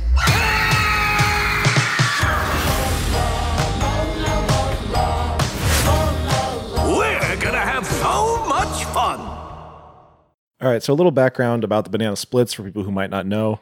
Uh, this was a very real TV show back in the 60s, I believe. Yeah, it started in 1967. Uh, it was a Hanna-Barbera show. It was a, a take up of the Monkees. Hey, hey, we're the Monkees. Yep. Uh, or a send up, sorry. People say monkey around. People say that, yeah. Uh, it it featured you know people in costumes, playing instruments and having hijinks and Just regular old fuckery. yeah. You had uh, the four main characters. There was Fleegle the Beagle, Bingo the Ape, Drooper the Lion, and Snorky the Elephant. Like I said, they were. It was a kind of like a you know, uh, Chuck E. Cheese band. Yeah. It was just a fucking acid trip. It was it was wild. They were fucking like if you're a little child, they might be terrifying even before this movie came out. It's true. Uh, so someone, I'm not entirely sure, uh, got the rights to the Banana Splits, you know, um, series and likenesses and all that, and decided, hey, you know what? I'm going to make a fucking horror movie out of this. so here we are. This is what we have. Uh, this movie takes place in a universe where the Banana Splits never went off the air. As- far as I can tell, it takes place in current day. Yeah. Banana Splits has been on since 1967. A young boy named, named Harley Williams. A young boy. uh, he he's the biggest fan of the Banana Splits you've ever seen. His birthday's coming up, and so he's going to a live taping of the Banana Splits. Goddamn. That's all he wants for his birthday. Um, there's this weird moment where they're like, "Oh, his only friend has the flu. He can't go, so we're just going to call somebody else and make them go." Yeah, that's weird. Like, that never came into play in any way. No. I was like, what was the point of that? Like, I kept waiting for that to serve a purpose. I mean, it's it was like because you know they talk about how like the kid Harley, he's like too old to still be such a big fan of the the banana splits. You know, it's kind of weird and like clearly a little off putting to his other classmates. Um, and then yeah, he has one friend, and you know now this one friend can't go. And yeah, why why they called just some random other classmate, I don't know, but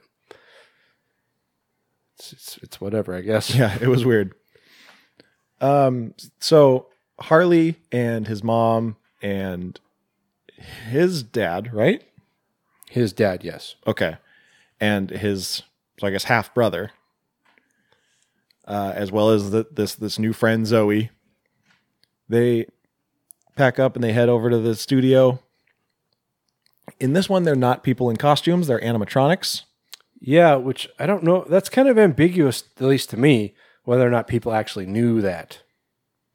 Yeah, But I mean, of course, when it's actually finally revealed that they are robots, nobody seems especially shocked. right.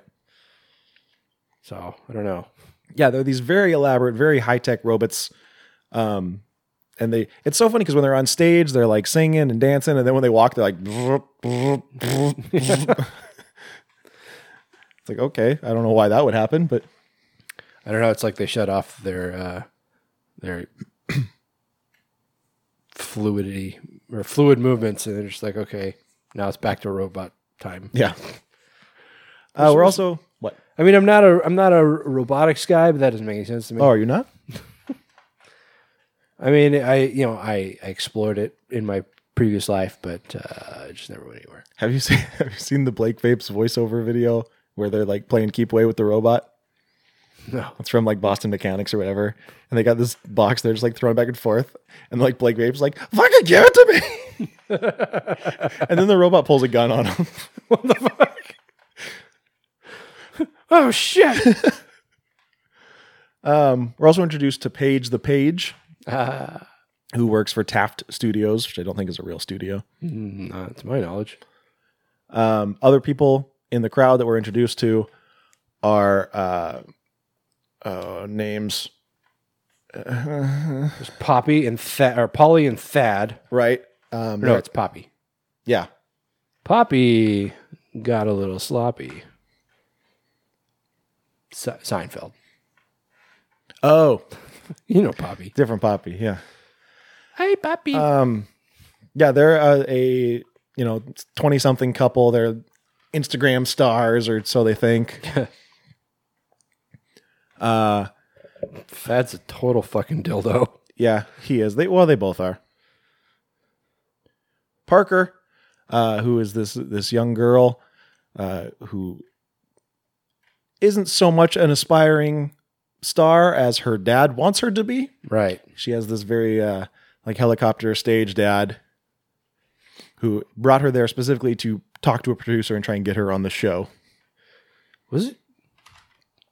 So like, uh, Parker was that her name? Yeah. She's like a little white girl, and then her dad was, I don't know, like Asian or or maybe Middle Eastern. Yeah, I'm not sure. I don't understand. Like, I mean, I assume her mom is probably white, but she didn't look mixed at all. no, she just looked straight white. So Yeah. I was I was confused. I don't know. Um, yeah, and I guess that's it, right? That's our that's our core of characters. I uh, yeah, yeah. I guess that's it. Yeah. So they say, you know, if take look at your ticket, if there's a star on the back, you get to go on the backstage tour afterwards. And so uh Thad and Poppy and um Parker and her dad, they all have stars. Harley and his family don't have stars. Womp womp. But his brother Austin, who was flirting with Paige earlier, he finds her backstage and he just Flirting is an is a generous term. true. It was the most awkward fucking fumbling I've ever fucking seen. they were collecting cell phones because you're not allowed to have them. And he's like, "Here's my cell phone. Maybe you could put put your number in it afterwards." This is like I don't know why I said that. I don't know why I said that. I hate myself. it's like it sounded cooler in my head. I hate myself.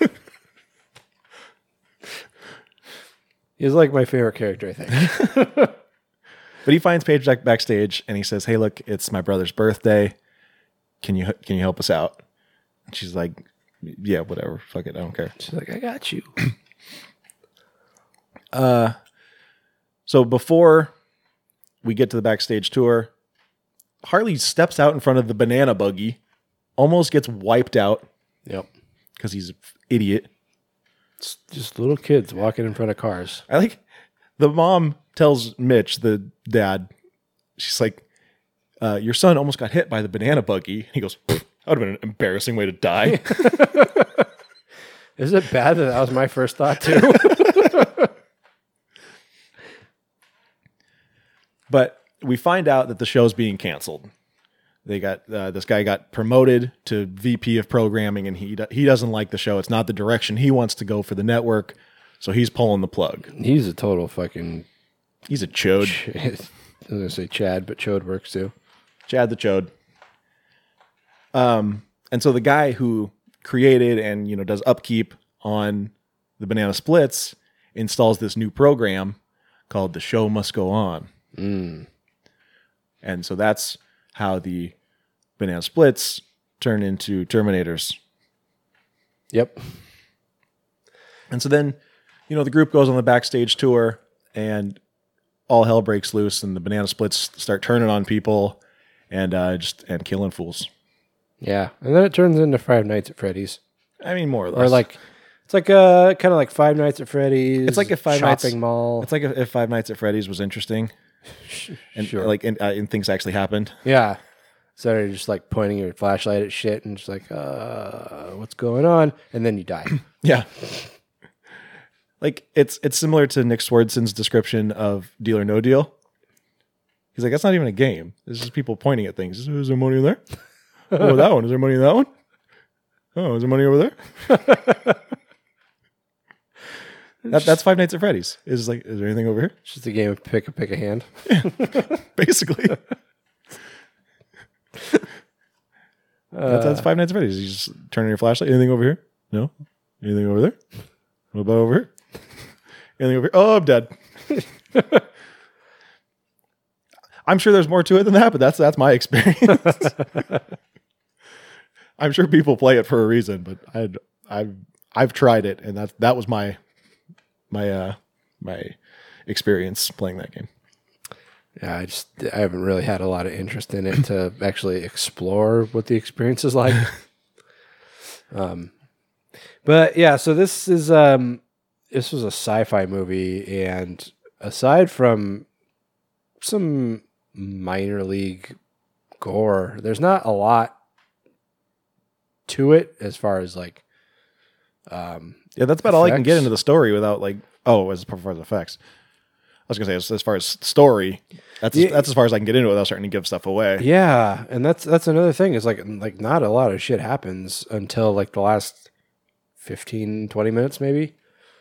It's like it was an hour and a half, Yeah, hour and twenty something. nine or eighty six minutes. So, um, but so I I had to watch this in two parts because I started it last night and I fell asleep, and I thought I was. I thought I was like a quarter of the way into it because nothing had happened. And then I started it up again this morning and I had to fast forward back to the last thing I remembered. And like, I'm just going and going and going. And I'm like three quarters of the way through the movie to where I finally realized, okay, I haven't seen this part. I was like, fuck, nothing fucking happened until this part. I mean, except for all the people that died. The, nobody died until like three quarters of the way through the movie. I don't know about that. Ah, The the the gore, well, yeah, it's the effects are not fantastic.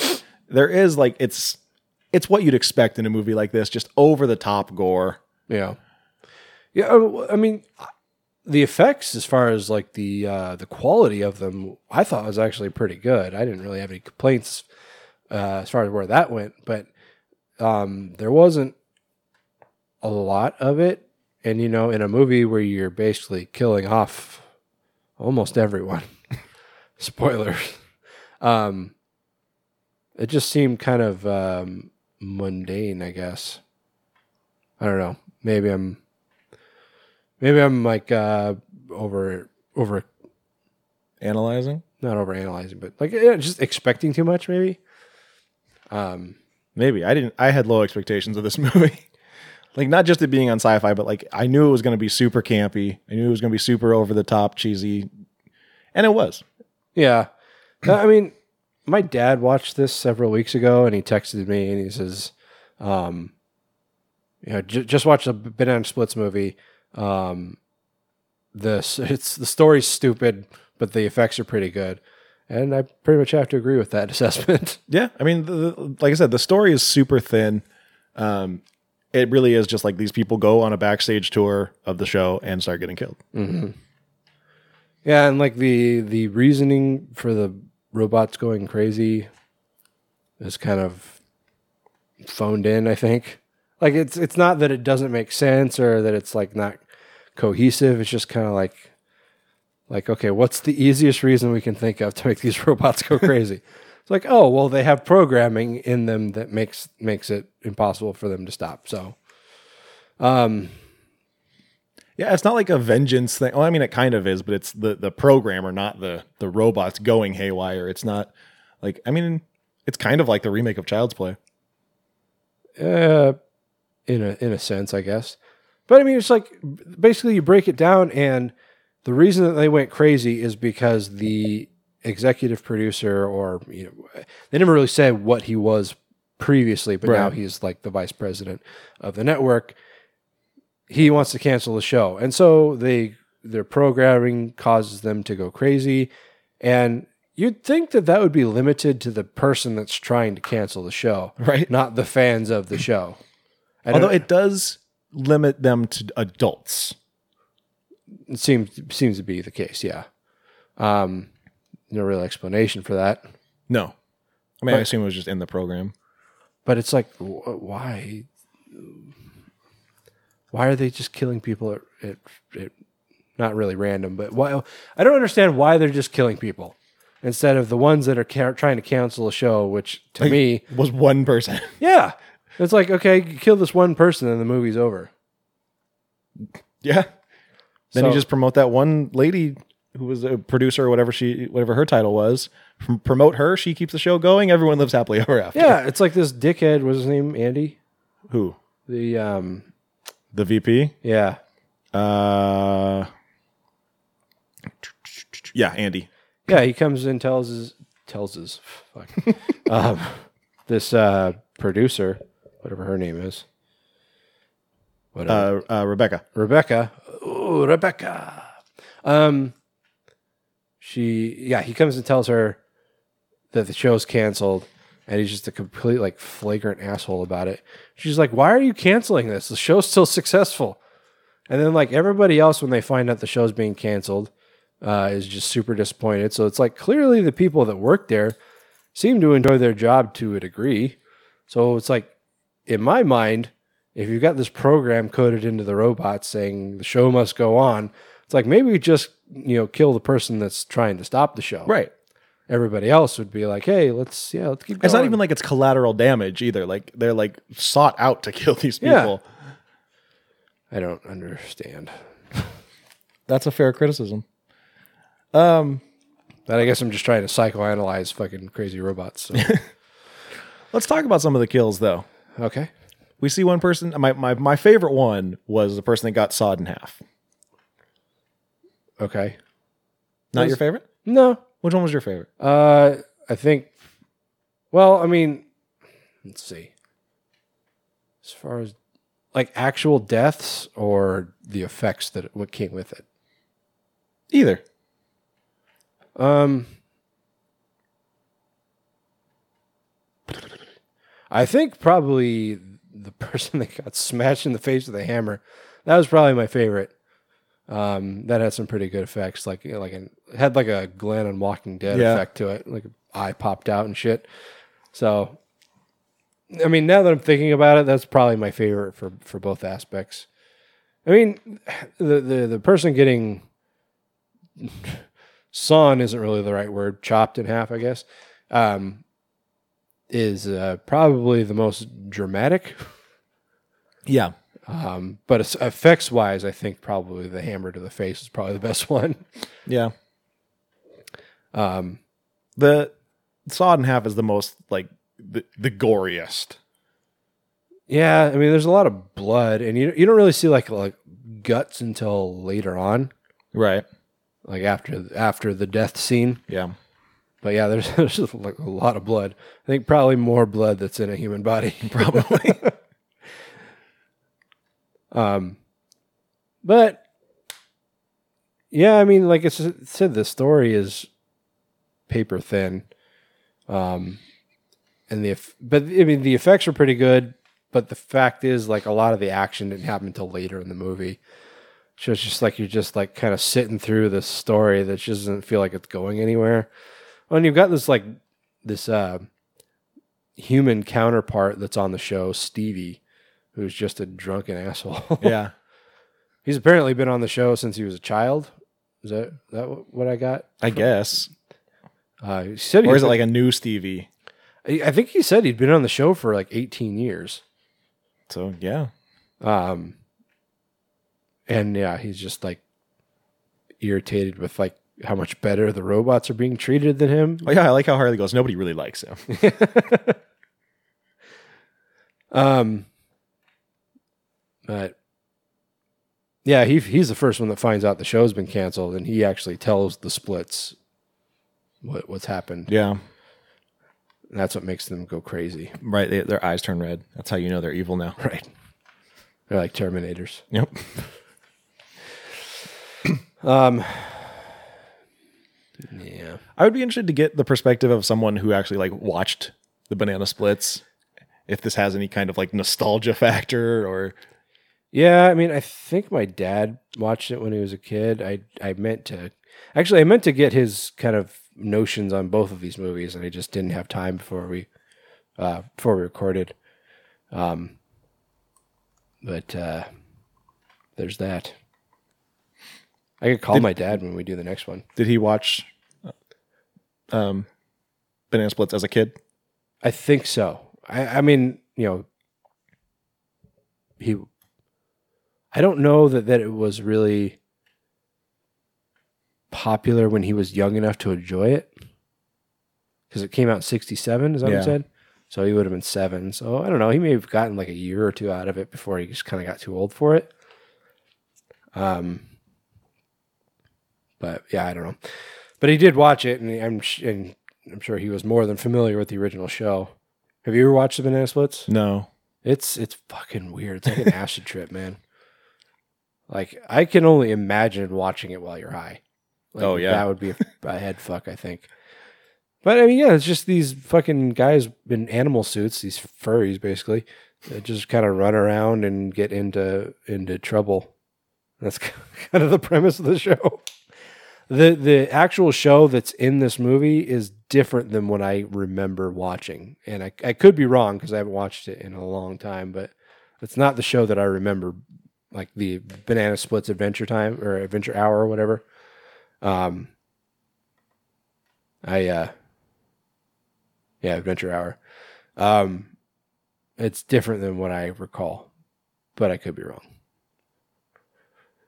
I remember less game show and more like skits. Yeah, there's a whole like s- the slop. What do they call it? Sloppy course. Sloppy time. Sloppy time. Yeah. Um, it was very like double dare. Yeah, that's that's that's what I got from it too. Did, Um, did you think the goo was gonna like wind up being like human guts or something? I I mean, it looked like blood. Yeah, it was very like red and viscous. Yeah, or not like real blood, but like stage blood. Yeah. So because of that, I'm just like, okay, is that supposed to be blood or? Right. I thought it was gonna come around and like you would find out that they were, were chopping people up and putting them out Right. there or something. Um. Yeah, I don't know. Who's who's your who's your favorite banana split? Harley's was uh um Snorky the elephant. Um, I always liked uh, uh, Bingo because he looked fucking hilarious. Yeah. I like Bingo except for his uh his Tom Cruise middle tooth. It's Tom Cruise middle tooth. Yeah, he's got a big ass middle tooth just like Tom Cruise. Did he? I didn't notice. His what looks like his sh- should be his two front teeth is just one tooth. I like how they all wear sunglasses though, because they're cool dudes Yeah, it's the '60s. Yeah, they're beatniks. and they play in a band. right. anyway, um, I don't know that I really have anything else to say. I thought it was pretty fun. Like, yeah, it's it's goofy as fuck, but it like I said, that's what I expected. Um, it's over the top, it's campy, but it's a it's a fucking banana splits horror movie. like, I don't know if you could be like, oh, that seems like it's gonna be really dark and gritty. Like, Yeah, I, I can say that it was about what I expected. yeah. Did you have fun with it or? Yeah, it was fine. I mean, I like I wasn't hating it, um, but I mean, I, I definitely went into it with no false pretense. Yeah. Um, it was This isn't like Rob Zombie's Banana Splits. no. I I mean, I knew that it was a Syfy movie. Yeah. I knew it was it was made for TV. That being said, I, I'm impressed with the amount of practical effects, yeah, There knowing were- what Syfy usually does. hmm Um, but I think probably because the, the effects were so low scale that they just went practical. If they were like big fucking CGI monsters, they probably would have gone with CGI effects. But Yeah. um, no, yeah, I, like it, it was fun for what it was. Like I said, it took for fucking ever to get to the point, but aside from that, it was fine. Only one person I recognized in this whole movie. Was it Mitch? Huh? Was it Mitch? No, it was. Um, I recognized Mitch, but I don't know what from. It was uh, Beth. Beth, I hear you calling. What is she from? Uh, she's in that show, uh, Working Moms. Oh, I haven't watched that. That's the one with um, Maureen Ponderosa. Yep. It's actually pretty funny. I thought it was going to be. It Kind looks of a chick pretty show, funny. but, uh, but yeah, she's the only one I recognized. I recognize the guy that played Mitch, Steve Lund. Oh, he's on Schitt's Creek. Oh, I've started that show. Oh, it's so good. four times now. Oh, And it's yeah, so good. Oh yeah. Oh yeah. Everybody tells me that show is so fucking good. And like I start it and it's funny. I get some laughs out of it, but I've never made it past like the first like four or five episodes before I just like like I don't know, I fall asleep and then just never come back to it or just lose interest or what. But everybody just insists that show's so fucking funny. It is. Does it get better? I mean, it's it's not bad. It's just not like enough for me to keep going back. I guess. Does it does it get funnier as it goes on? I don't know. I thought it was pretty even keeled the whole time. Okay. it's not like laugh out loud, like slapstick or anything. Sure. No, I mean like you. Eugene, It's very. I mean, it's it's a character show. Like Sure. you have to get a feel for the characters. Like Eugene Levy is Eugene Levy and um, um, Catherine O'Hara. Catherine O'Hara. I mean, they're classic. I've loved them ever since uh, fucking SCTV. But um, and uh, uh, Chris Elliott. Oh yeah. Um, Cabin Boy. okay. Um, he uh, he's always funny, but like the kids, they, I just not really. I don't really get them. I don't really think they're that funny. Yeah. Um, the the girl um, Stevie, she's oh she's funny sometimes, but I don't know. It's just, maybe it's just not for me. Yeah, it's probably too smart for you. Yeah, that's probably the case. Because I love that dumb humor, you know. Speaking of dumb humor, back to the banana splits. um, no, actually, I- there's not a lot of humor in this. Like, I mean, it's you laugh at the ridiculousness of it, Sure. but it, it- there's not a lot of like jokes. No, not really. Which is funny because, like, if you look on IMDb, it says comedy, horror, sci-fi. sure. I guess robots. yeah. Um. Yeah, I mean it's it's not a great movie. Oh no, it's not. It's not all that bad either. I guess. Um. I wish it didn't drag through so much of the movie, like to actually get to the point. There's so much, not even really character building. It's just so much story. It's like, okay, I'm not watching this for the story. Let's get to the point here. Um, and uh, but once it does get to it, the effects are pretty good. Um, and uh, I I was entertained. So um, I give it a seven. That's what I, yeah, that's what I was thinking too. I, I had I had fun with it. Um, I didn't think it, it dragged that much. You know, like yeah, there's a lot of trying to explain what's going on with the, you know, the function and the programming of the the robots, but That whole part was really kind of glossed over. I think. yeah, it, it it took me a while to realize that it was actually like the guy programming it that way and not just like a bug. Right. And no real explanation why he was doing that either, unless he knew the show was being, was being canceled or what. That's the impression I got, but I don't know how he would have known that. anyway. Anyway, yeah. It's I mean, you know, if you if you have cable, then it's on Syfy, you can watch it on demand. Fuck it. I was watching this on the app, it's like when you pause it, it has this little synopsis, and it's like a maniac in a dog suit kills people during the the taping of a children's show. I'm like, nope. Swing and a miss. That's Shouldn't like you guys know what this movie's about. that's like the Kmart version of a of the synopsis. um. All right. So that's that. yeah. Next up is a movie adapted from the novella by Stephen King and Joe Hill. It is a Netflix movie called In the Tall Grass.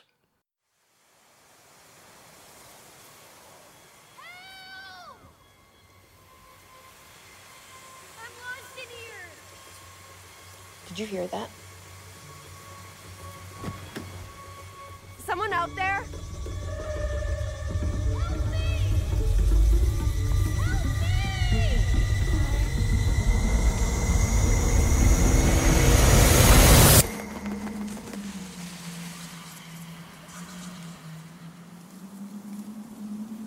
Cal?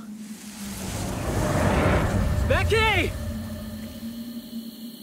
Something's not right about this. I think we should head back to the road. Becky? Travis? Who are you? What's going on? I came looking for you! What? How did you get here before us? I don't know. My boy, he's lost in here too. This is nuts! It's only a field. What's happening? He went the other way! I'm never gonna find her. You can find things, but it's easier once they're dead. How long have we been here? I'm not sure.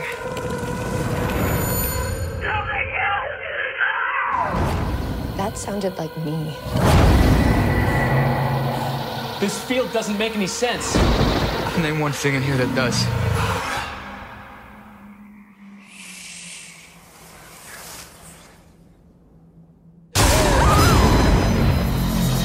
You think this is just chance?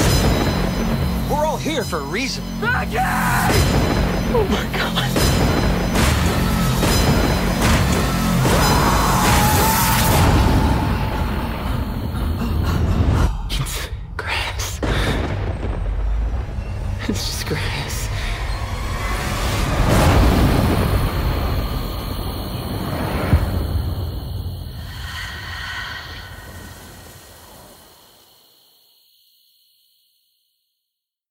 All right, so in the tall grass, uh, like I said, is based on the novella by uh, Stephen King and son Joe Hill. This, as far as I can recall, was their first collaboration. Now, I'm kind of in an awkward position here, at least for me, where I haven't read this before. So I'm. This is my only experience with this story. Ugh, God damn, excuse me. Tony's drunk. Drunk on life. Shut up. Idiot. Don't ever say that again. Uh, this is directed by Vincenzo Natali, um, who I think probably is most well known for directing Cube. Oh, Yeah. Holland Cube. Um, th- so there are two people in this that I recognize. One is Patrick Wilson, who has just been in every fucking thing ever.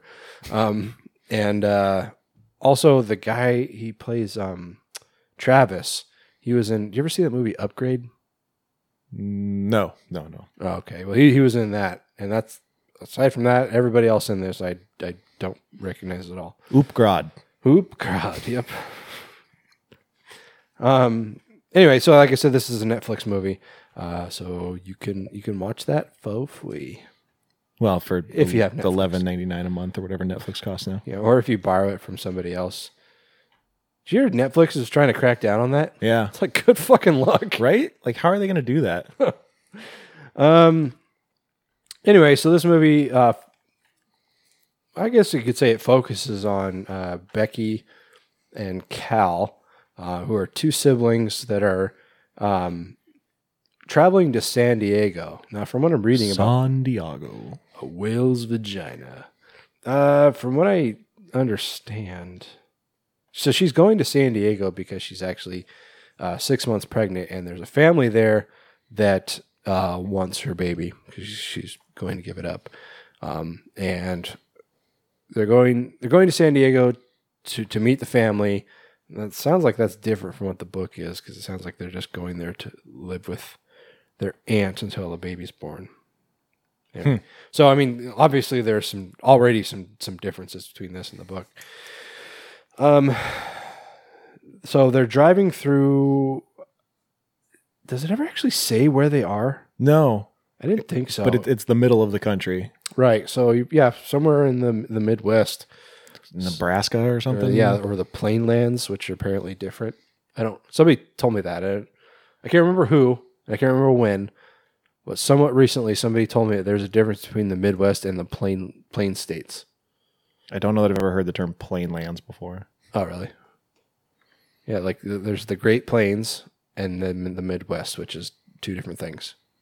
So it's got to be like Nebraska or Kansas. It's got to be one of those. Could be. Oh, you know what? It must be Kansas because she said, uh, you know, She did say something about going back to Topeka. yeah. So it must be Kansas. Okay, so that makes sense. I'm assuming they're coming from Maine. Probably. Although Travis in his car, he has a, a map of Michigan. I don't know if that necessarily means he's from Michigan, but um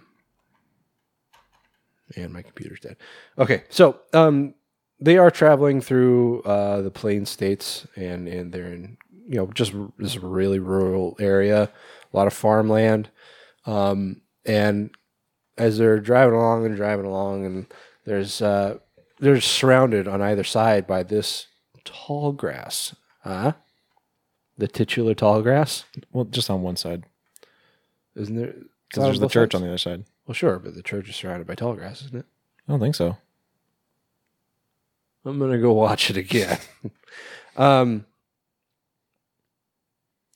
they pull over because uh, Becky starts to feel sick, and she leans out to throw up. And while they're just kind of, while she's just kind of sitting there, with you know hanging half out of the car, uh, trying to recover, she hears a, a, a boy, a young boy, A young boy playing Tiddlywinks. um, he's shouting for help, and um, Canadian supernatural. Um, yeah, he's he's somewhere in this tall grass shouting for help, and Becky says, "You know, we got to go in there and, and help him." The boy's saying, "You know, I've been in here for days. I'm lost. I don't. I don't. I'm trying to make it back to the road, and I can't find my way. I keep getting turned around." So Cal goes and parks the car over at the church across the street, and they make their way into the grass and start. I mean, this this stuff is like is like like corn stalks. There, it's just this really tall, tall grass. So it's Um, not just a clever name. It's not just a clever name. It's like, does grass like that really exist, or did they just make this up? Yeah, I, I I feel like grass like bends when it gets like six inches tall. like Yeah, yeah. Fuck. I mean, it, it looked like it was just on stalks. It Yeah. was Like, if you were not really focused on the grass itself, you'd think it was like a corn stalk. right. Um, but they're making their way through the grass, and you know, there's like the kid says his name is Tobin, and um, you know, Cal is just saying, "Hey, you know, Tobin, keep keep talking. You know, let us hear your voice so we can know where to where to find you." And it's weird, especially because I mean, I assume you're watching it on this, but you know, I have the surround sound, so it's weird because the whenever Tobin would call out, it was coming from a different direction. Oh, So I think this movie really will benefit from surround sound. yeah. Um, I if can you, see that. if you have it. Um, but every time Tobin would call out, said, I'm over here, I'm over here, it would come from a different direction. And so, you know, Cal especially is just getting so turned around that he doesn't know really where to go. And he says, Tobin, stop moving. We're gonna come to you. Just keep calling your voice calling out and we'll we'll come to you. He's like, I'm not moving. um And then like him and Becky get separated. So then he starts looking for Becky, and he's you know he's walking along. He says, "Becky, say something," and she says something. And he says, "You know, keep talking." And then all of a sudden she's on the other side, and he's like, "Oh, I, I went past you somehow." hmm Um, and so they get lost in this tall grass, and they're they're not far away from the road. I mean, probably maybe a couple hundred feet. Yeah, they couldn't that. have gone far. It's it hasn't been very long. Yeah. Um, but they are lost. Like they're trying to find their way back to the road and they're just having no luck. Um, and night starts to fall and, you know, they're still lost. I think, yeah, they're still separated from each other. And, um, he's walking through, or Becky is walking through the grass and suddenly out of nowhere, um, shows up Patrick Wilson and what is his name? Uh, Russ. Is it Russ? Or Ross. Ross, yeah, Ross. Right. Uh, he just pops up out of nowhere and he says, "Hey, I'm I'm in here trying to find my boy." And she's like, "Tobin?" And she's like, "Yeah, I'm trying to. I've been in here all day trying to find him and my wife." Um, he's like, "I know the way back to the road, so just follow with me and, and I'll get you back there." It's like I, I can't find them, but I know where the road is. Um, so she follows off with him, and I movie gets a little confusing. Yeah. I a think- little. I think it comes back to Cal, who's wandering through the woods. And does he find Tobin? I don't know if that's at this point, but he does it at one point. Hold on. yes, and then Tobin takes him to the rock. Right.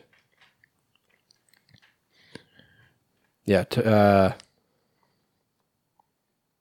yeah. and So he leads them to this rock, and off in the distance, they hear Becky scream. And so uh, Cal goes running after him, or running after her. And I think that's kind of where it ends right there. Yeah. And then, then it jumps forward, and we're introduced to Travis, who, I mean, it's never. Oh, well, it's not.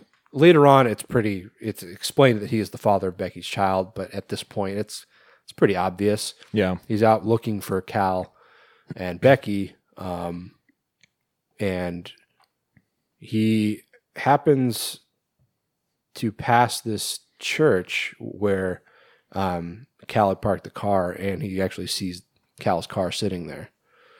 So he backs up and he's checking it out, and there's a nice little touch right here.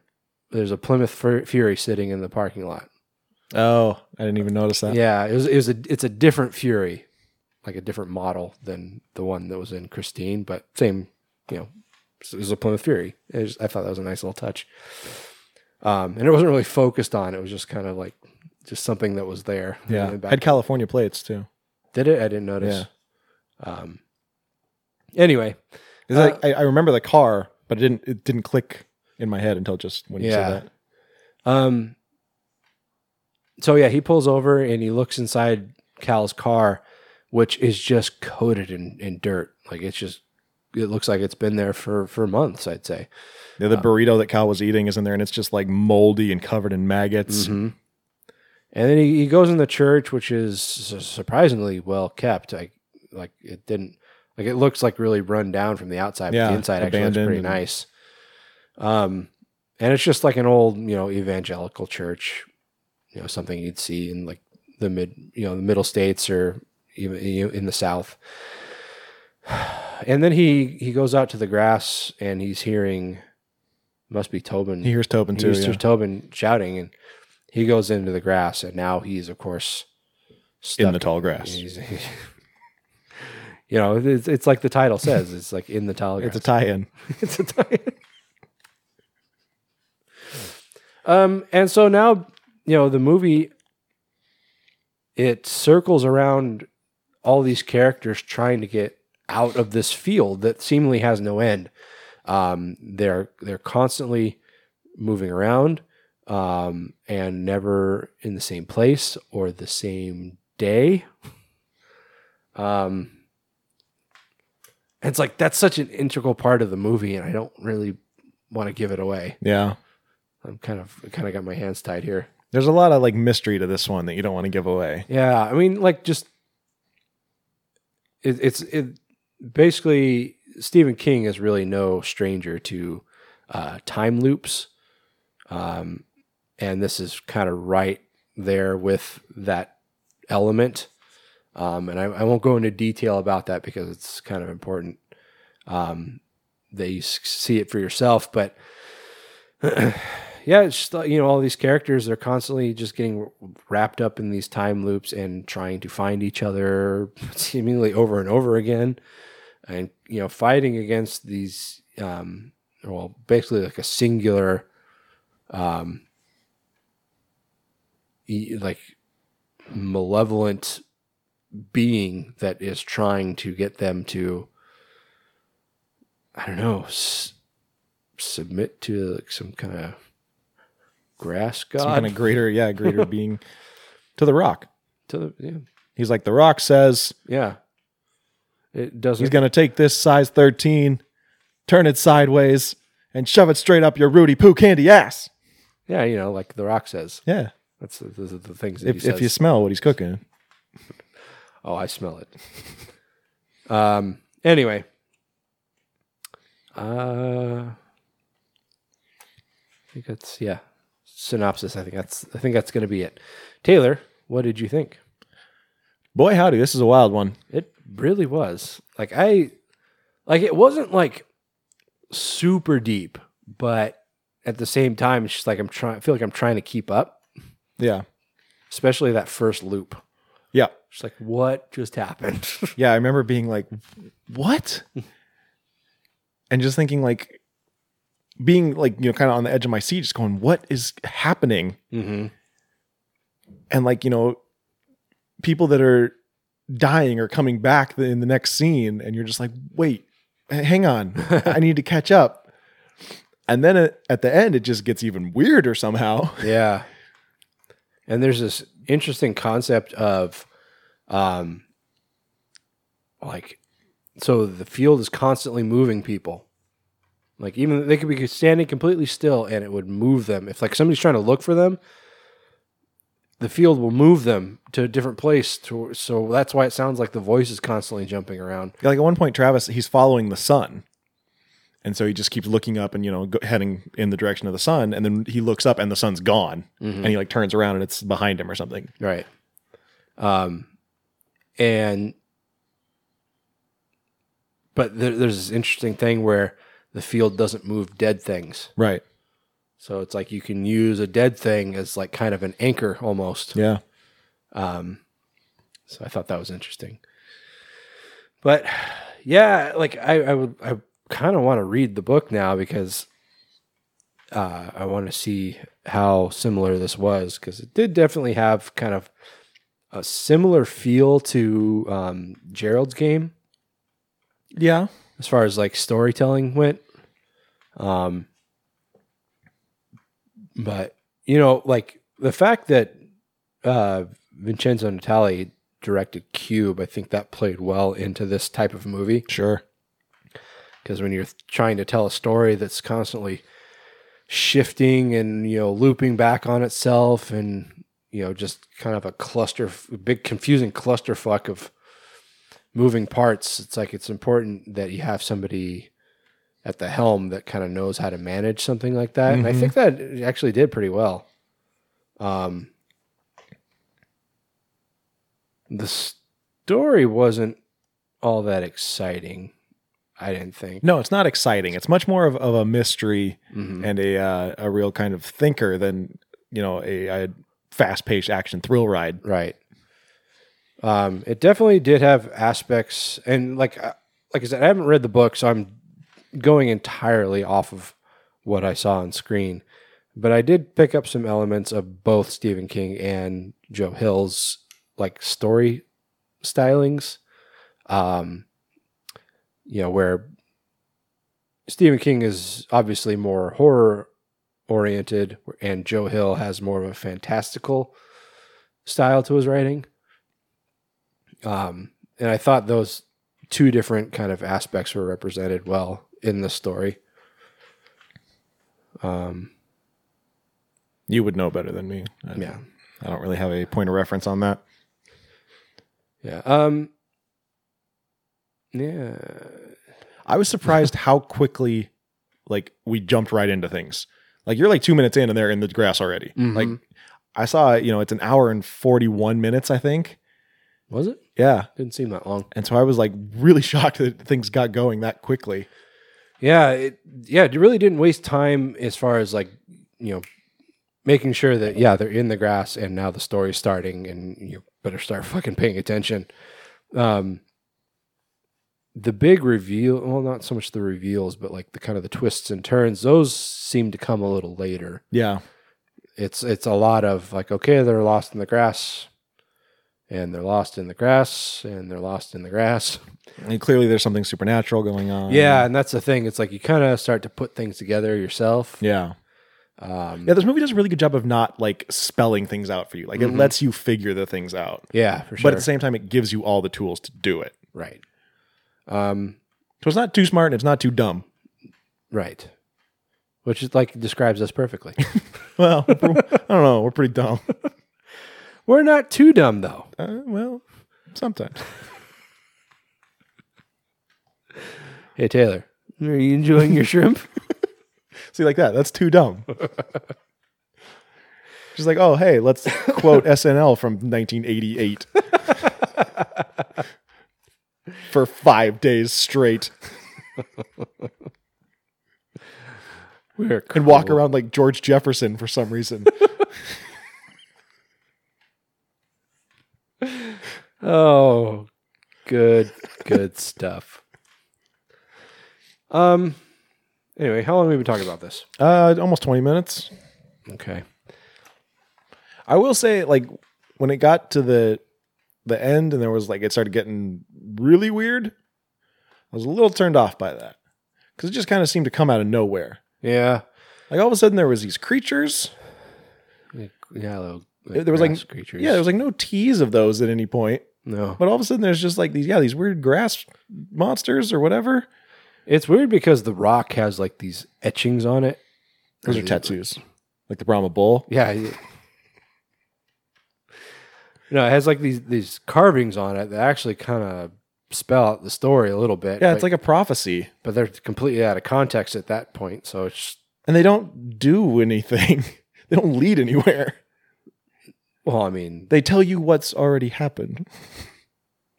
well, uh, there are hints at on upcoming things, but you don't like you don't really know what to make of them. It's like that's that's completely uh, irrelevant to me right now because I don't have any context. Yeah. Um, But, at least at least I didn't have this moment where like something happened and I went, "Oh, like like the rock." Like the rock says. Yeah, there's no real explanation of what the rock is, um, you know, or what what it what, What powers it serves. has, yeah. All I know is it has these creatures that serve it or something, uh, and they're like members of Blue Swede or something. And when you touch it, it like does something to you. and you start hearing ooga chaka ooga. chaka." Ay, ay, ay. Um, but no, I mean it was it was good. I mean, I it was it was it was a head scratcher like for a long portion of the movie. Yeah. Um, even when like things start kind of like turning inwards and like looping around and like you're not really sure what to make of it at first. Um, it's still just like like what the fuck is going on? Yeah. I mean, it's very Stephen King. It is, yeah, and um, and like I said, you know, the kind of it, so it, the horror elements scream Stephen King, and the kind of the fantastical, um, you know, uh, not not so much religious, but um, I don't, I don't, I don't know what word I'm trying to think of. Divine. I, I guess Doing yeah. It doesn't seem like the right word, but it's the first one that comes to mind. but that that kind of stuff, like the stuff with the rock, and like kind of the meaning behind it, and that that was very Joe Hill to me. Um, so like I said, you know, their their their styles were, although they're very similar, um, were pr- both pretty well represented. I thought, and kind of makes, like I said, want makes me want to read the book to see how it compares. I mean, obviously, it's different just from that first part that I read. Um, and you know Stephen King adaptations are always so much different than what you see on screen or what you read and what you see on screen are always so different. Yeah. But anyway, um, Tobin, when he first comes on screen, like he's super creepy mhm. at first, but then he like ends up not being.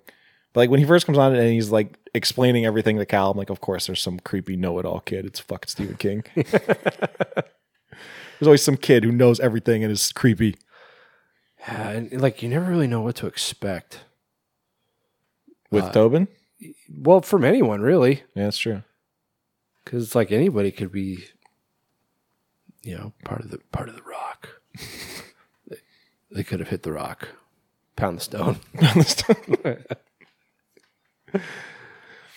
uh, anyway, um, have any final thoughts on this? Not really. The kid that played Tobin was like at times he seemed a little over the top. Yeah, yeah, he did.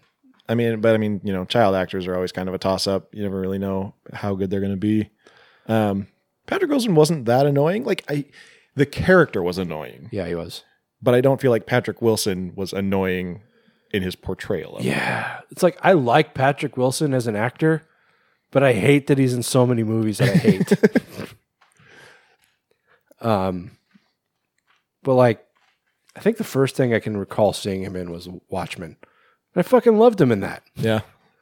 And uh, the A Team, like his his character in that was hilarious. Well, he was he was equal parts hilarious and an asshole.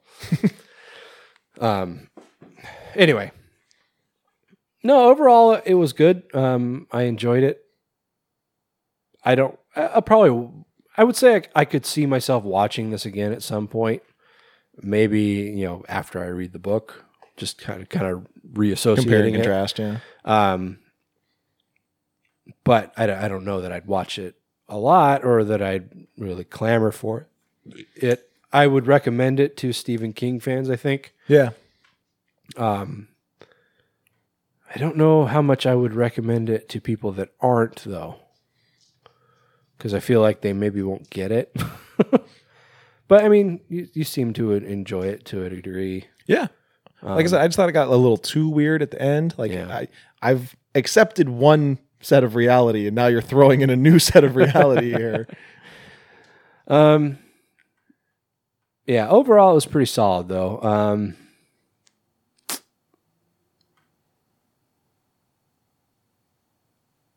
yeah, well, I think I'll give it a s- seven. Yeah. Yeah. Yeah. Yep. I was like, is it worth an eight? But then I'm like, you know, thinking of the parts I didn't like, and I'm like, no, it's it's eight's too high. I think. Yeah. Because I think if, if you start giving an eight, then you're like putting it in like the upper echelon of the Stephen King movies, and I don't see. You know, someone says, "What's a good Stephen King movie?" You- Oh, The Shining, Misery, In the Tall Grass. No, that's not right. So yeah, I think seven is is fitting. Yeah, this yeah six seemed too low, but yeah, at the same time eight seemed too way too high. Yeah. Um, even seven seems a little high, but again, six seems too low, and I don't do halves. That's fucking wishy washy bullshit. anyway, that's it, guys. That's gonna wrap it That's- up. That's the end of the show. Uh, hope you enjoyed yourselves. Right, Taylor? I hope so. Yeah, we all hope. Can hope, hope, in one hand and shit in the other, and See which one fills up first. Jinx, buy me a coke. Spoiler: It's gonna be the poopy one. Poop in your fist. You're supposed to say, "I'm never buying you a coke." I never buy you a coke. Okay, so we're Let's have a Donnybrook. You want a Tilly boys? Okay. Um, we're gonna be back in a couple weeks where we're gonna be talking about We're going to continue our Stephen King coverage with Doctor Sleep, as well as talking about Girl on the Third Floor. I don't, I don't know why. I didn't mean that to sound like I was being turned on. Oh, I've seen the girl on the third floor, and let me tell you, she is something. She's fine. She is out of sight. She is out of sight and out her dynamite. Uh, okay. So that's going to be a special episode. Why? Just because. Because I said so. Because we're going to sit down and talk about drugs. A very special, not a very special episode. A Taylor. very special episode of the Grave Plot Podcast. Taylor faces his heroin addiction. I don't have a problem. You have a problem. I'm so scared. Can we, can we just make that commercial? Just a bunch of random clips that make no fucking sense. Yes. yes, we can. And then like just some dramatic music. Use it to advertise the show. Yes. Uh, People be like, I don't know what the fuck this show's about, but I gotta listen. Sounds wild. and then they listen and then they hear this. like that's not what I wanted at all. what did you want? When did they talk to Taylor about his drug use? Okay. So back in a couple weeks, guys. Um, remember to check out the Grave Plot Film Fest on Indiegogo. Is this still going to be running when this comes out? it yeah, this comes out on like the sixth or something. Something or other. Yeah, something like that. Uh, yeah, this airs on the sixth, and so you'll have a couple days left by the time this airs. So, So- get on it quick. Yeah, give us money because we're Help, help me, I'm poor. Jinx, buy me a coke. never buy you a Coke. Uh, oh, this is this is that really dumb part that we were talking about. Uh, Taylor, before we, what am I doing? I don't know what I'm saying right now. Uh, before the next episode, where can people find us? They can find us at graveplotpodcast.com as well as wherever you listen to your podcasts except Spotify. Uh, give us a rating and review. Send us an email. Let us know you did. We'll send you some free things. Follow us on Facebook, Instagram, and YouTube as Grave Plot Podcast or on Twitter as Grave underscore plot. And if you want to contribute monetarily to the show in exchange for some exclusive content, head over to patreon.com slash Grave Plot Podcast. And of course, check out graveplotfilmfest.com. The 2020 Grave Plot Film Fest will take place February 1st, 2020 at Ark Lodge Cinemas in Seattle, Washington. Submissions are still being taken, although there is a late fee as of now. Uh, and tickets are on sale now. Yes, sir. All right, guys. What did you say, yeah, sure? What I meant to say was yes, sir, but what I did say was yeah, sure, Sir. sir. We're just going up to Canada for some French fries and gravy. Littering and. Uh, Okay, end the show. that movie's great. okay, guys. Uh, we'll catch up with you next episode. Until then, I'm Skeletoni. I am Taylor of Terror. This has been the Grave Plot Podcast, where we're all a little dead inside.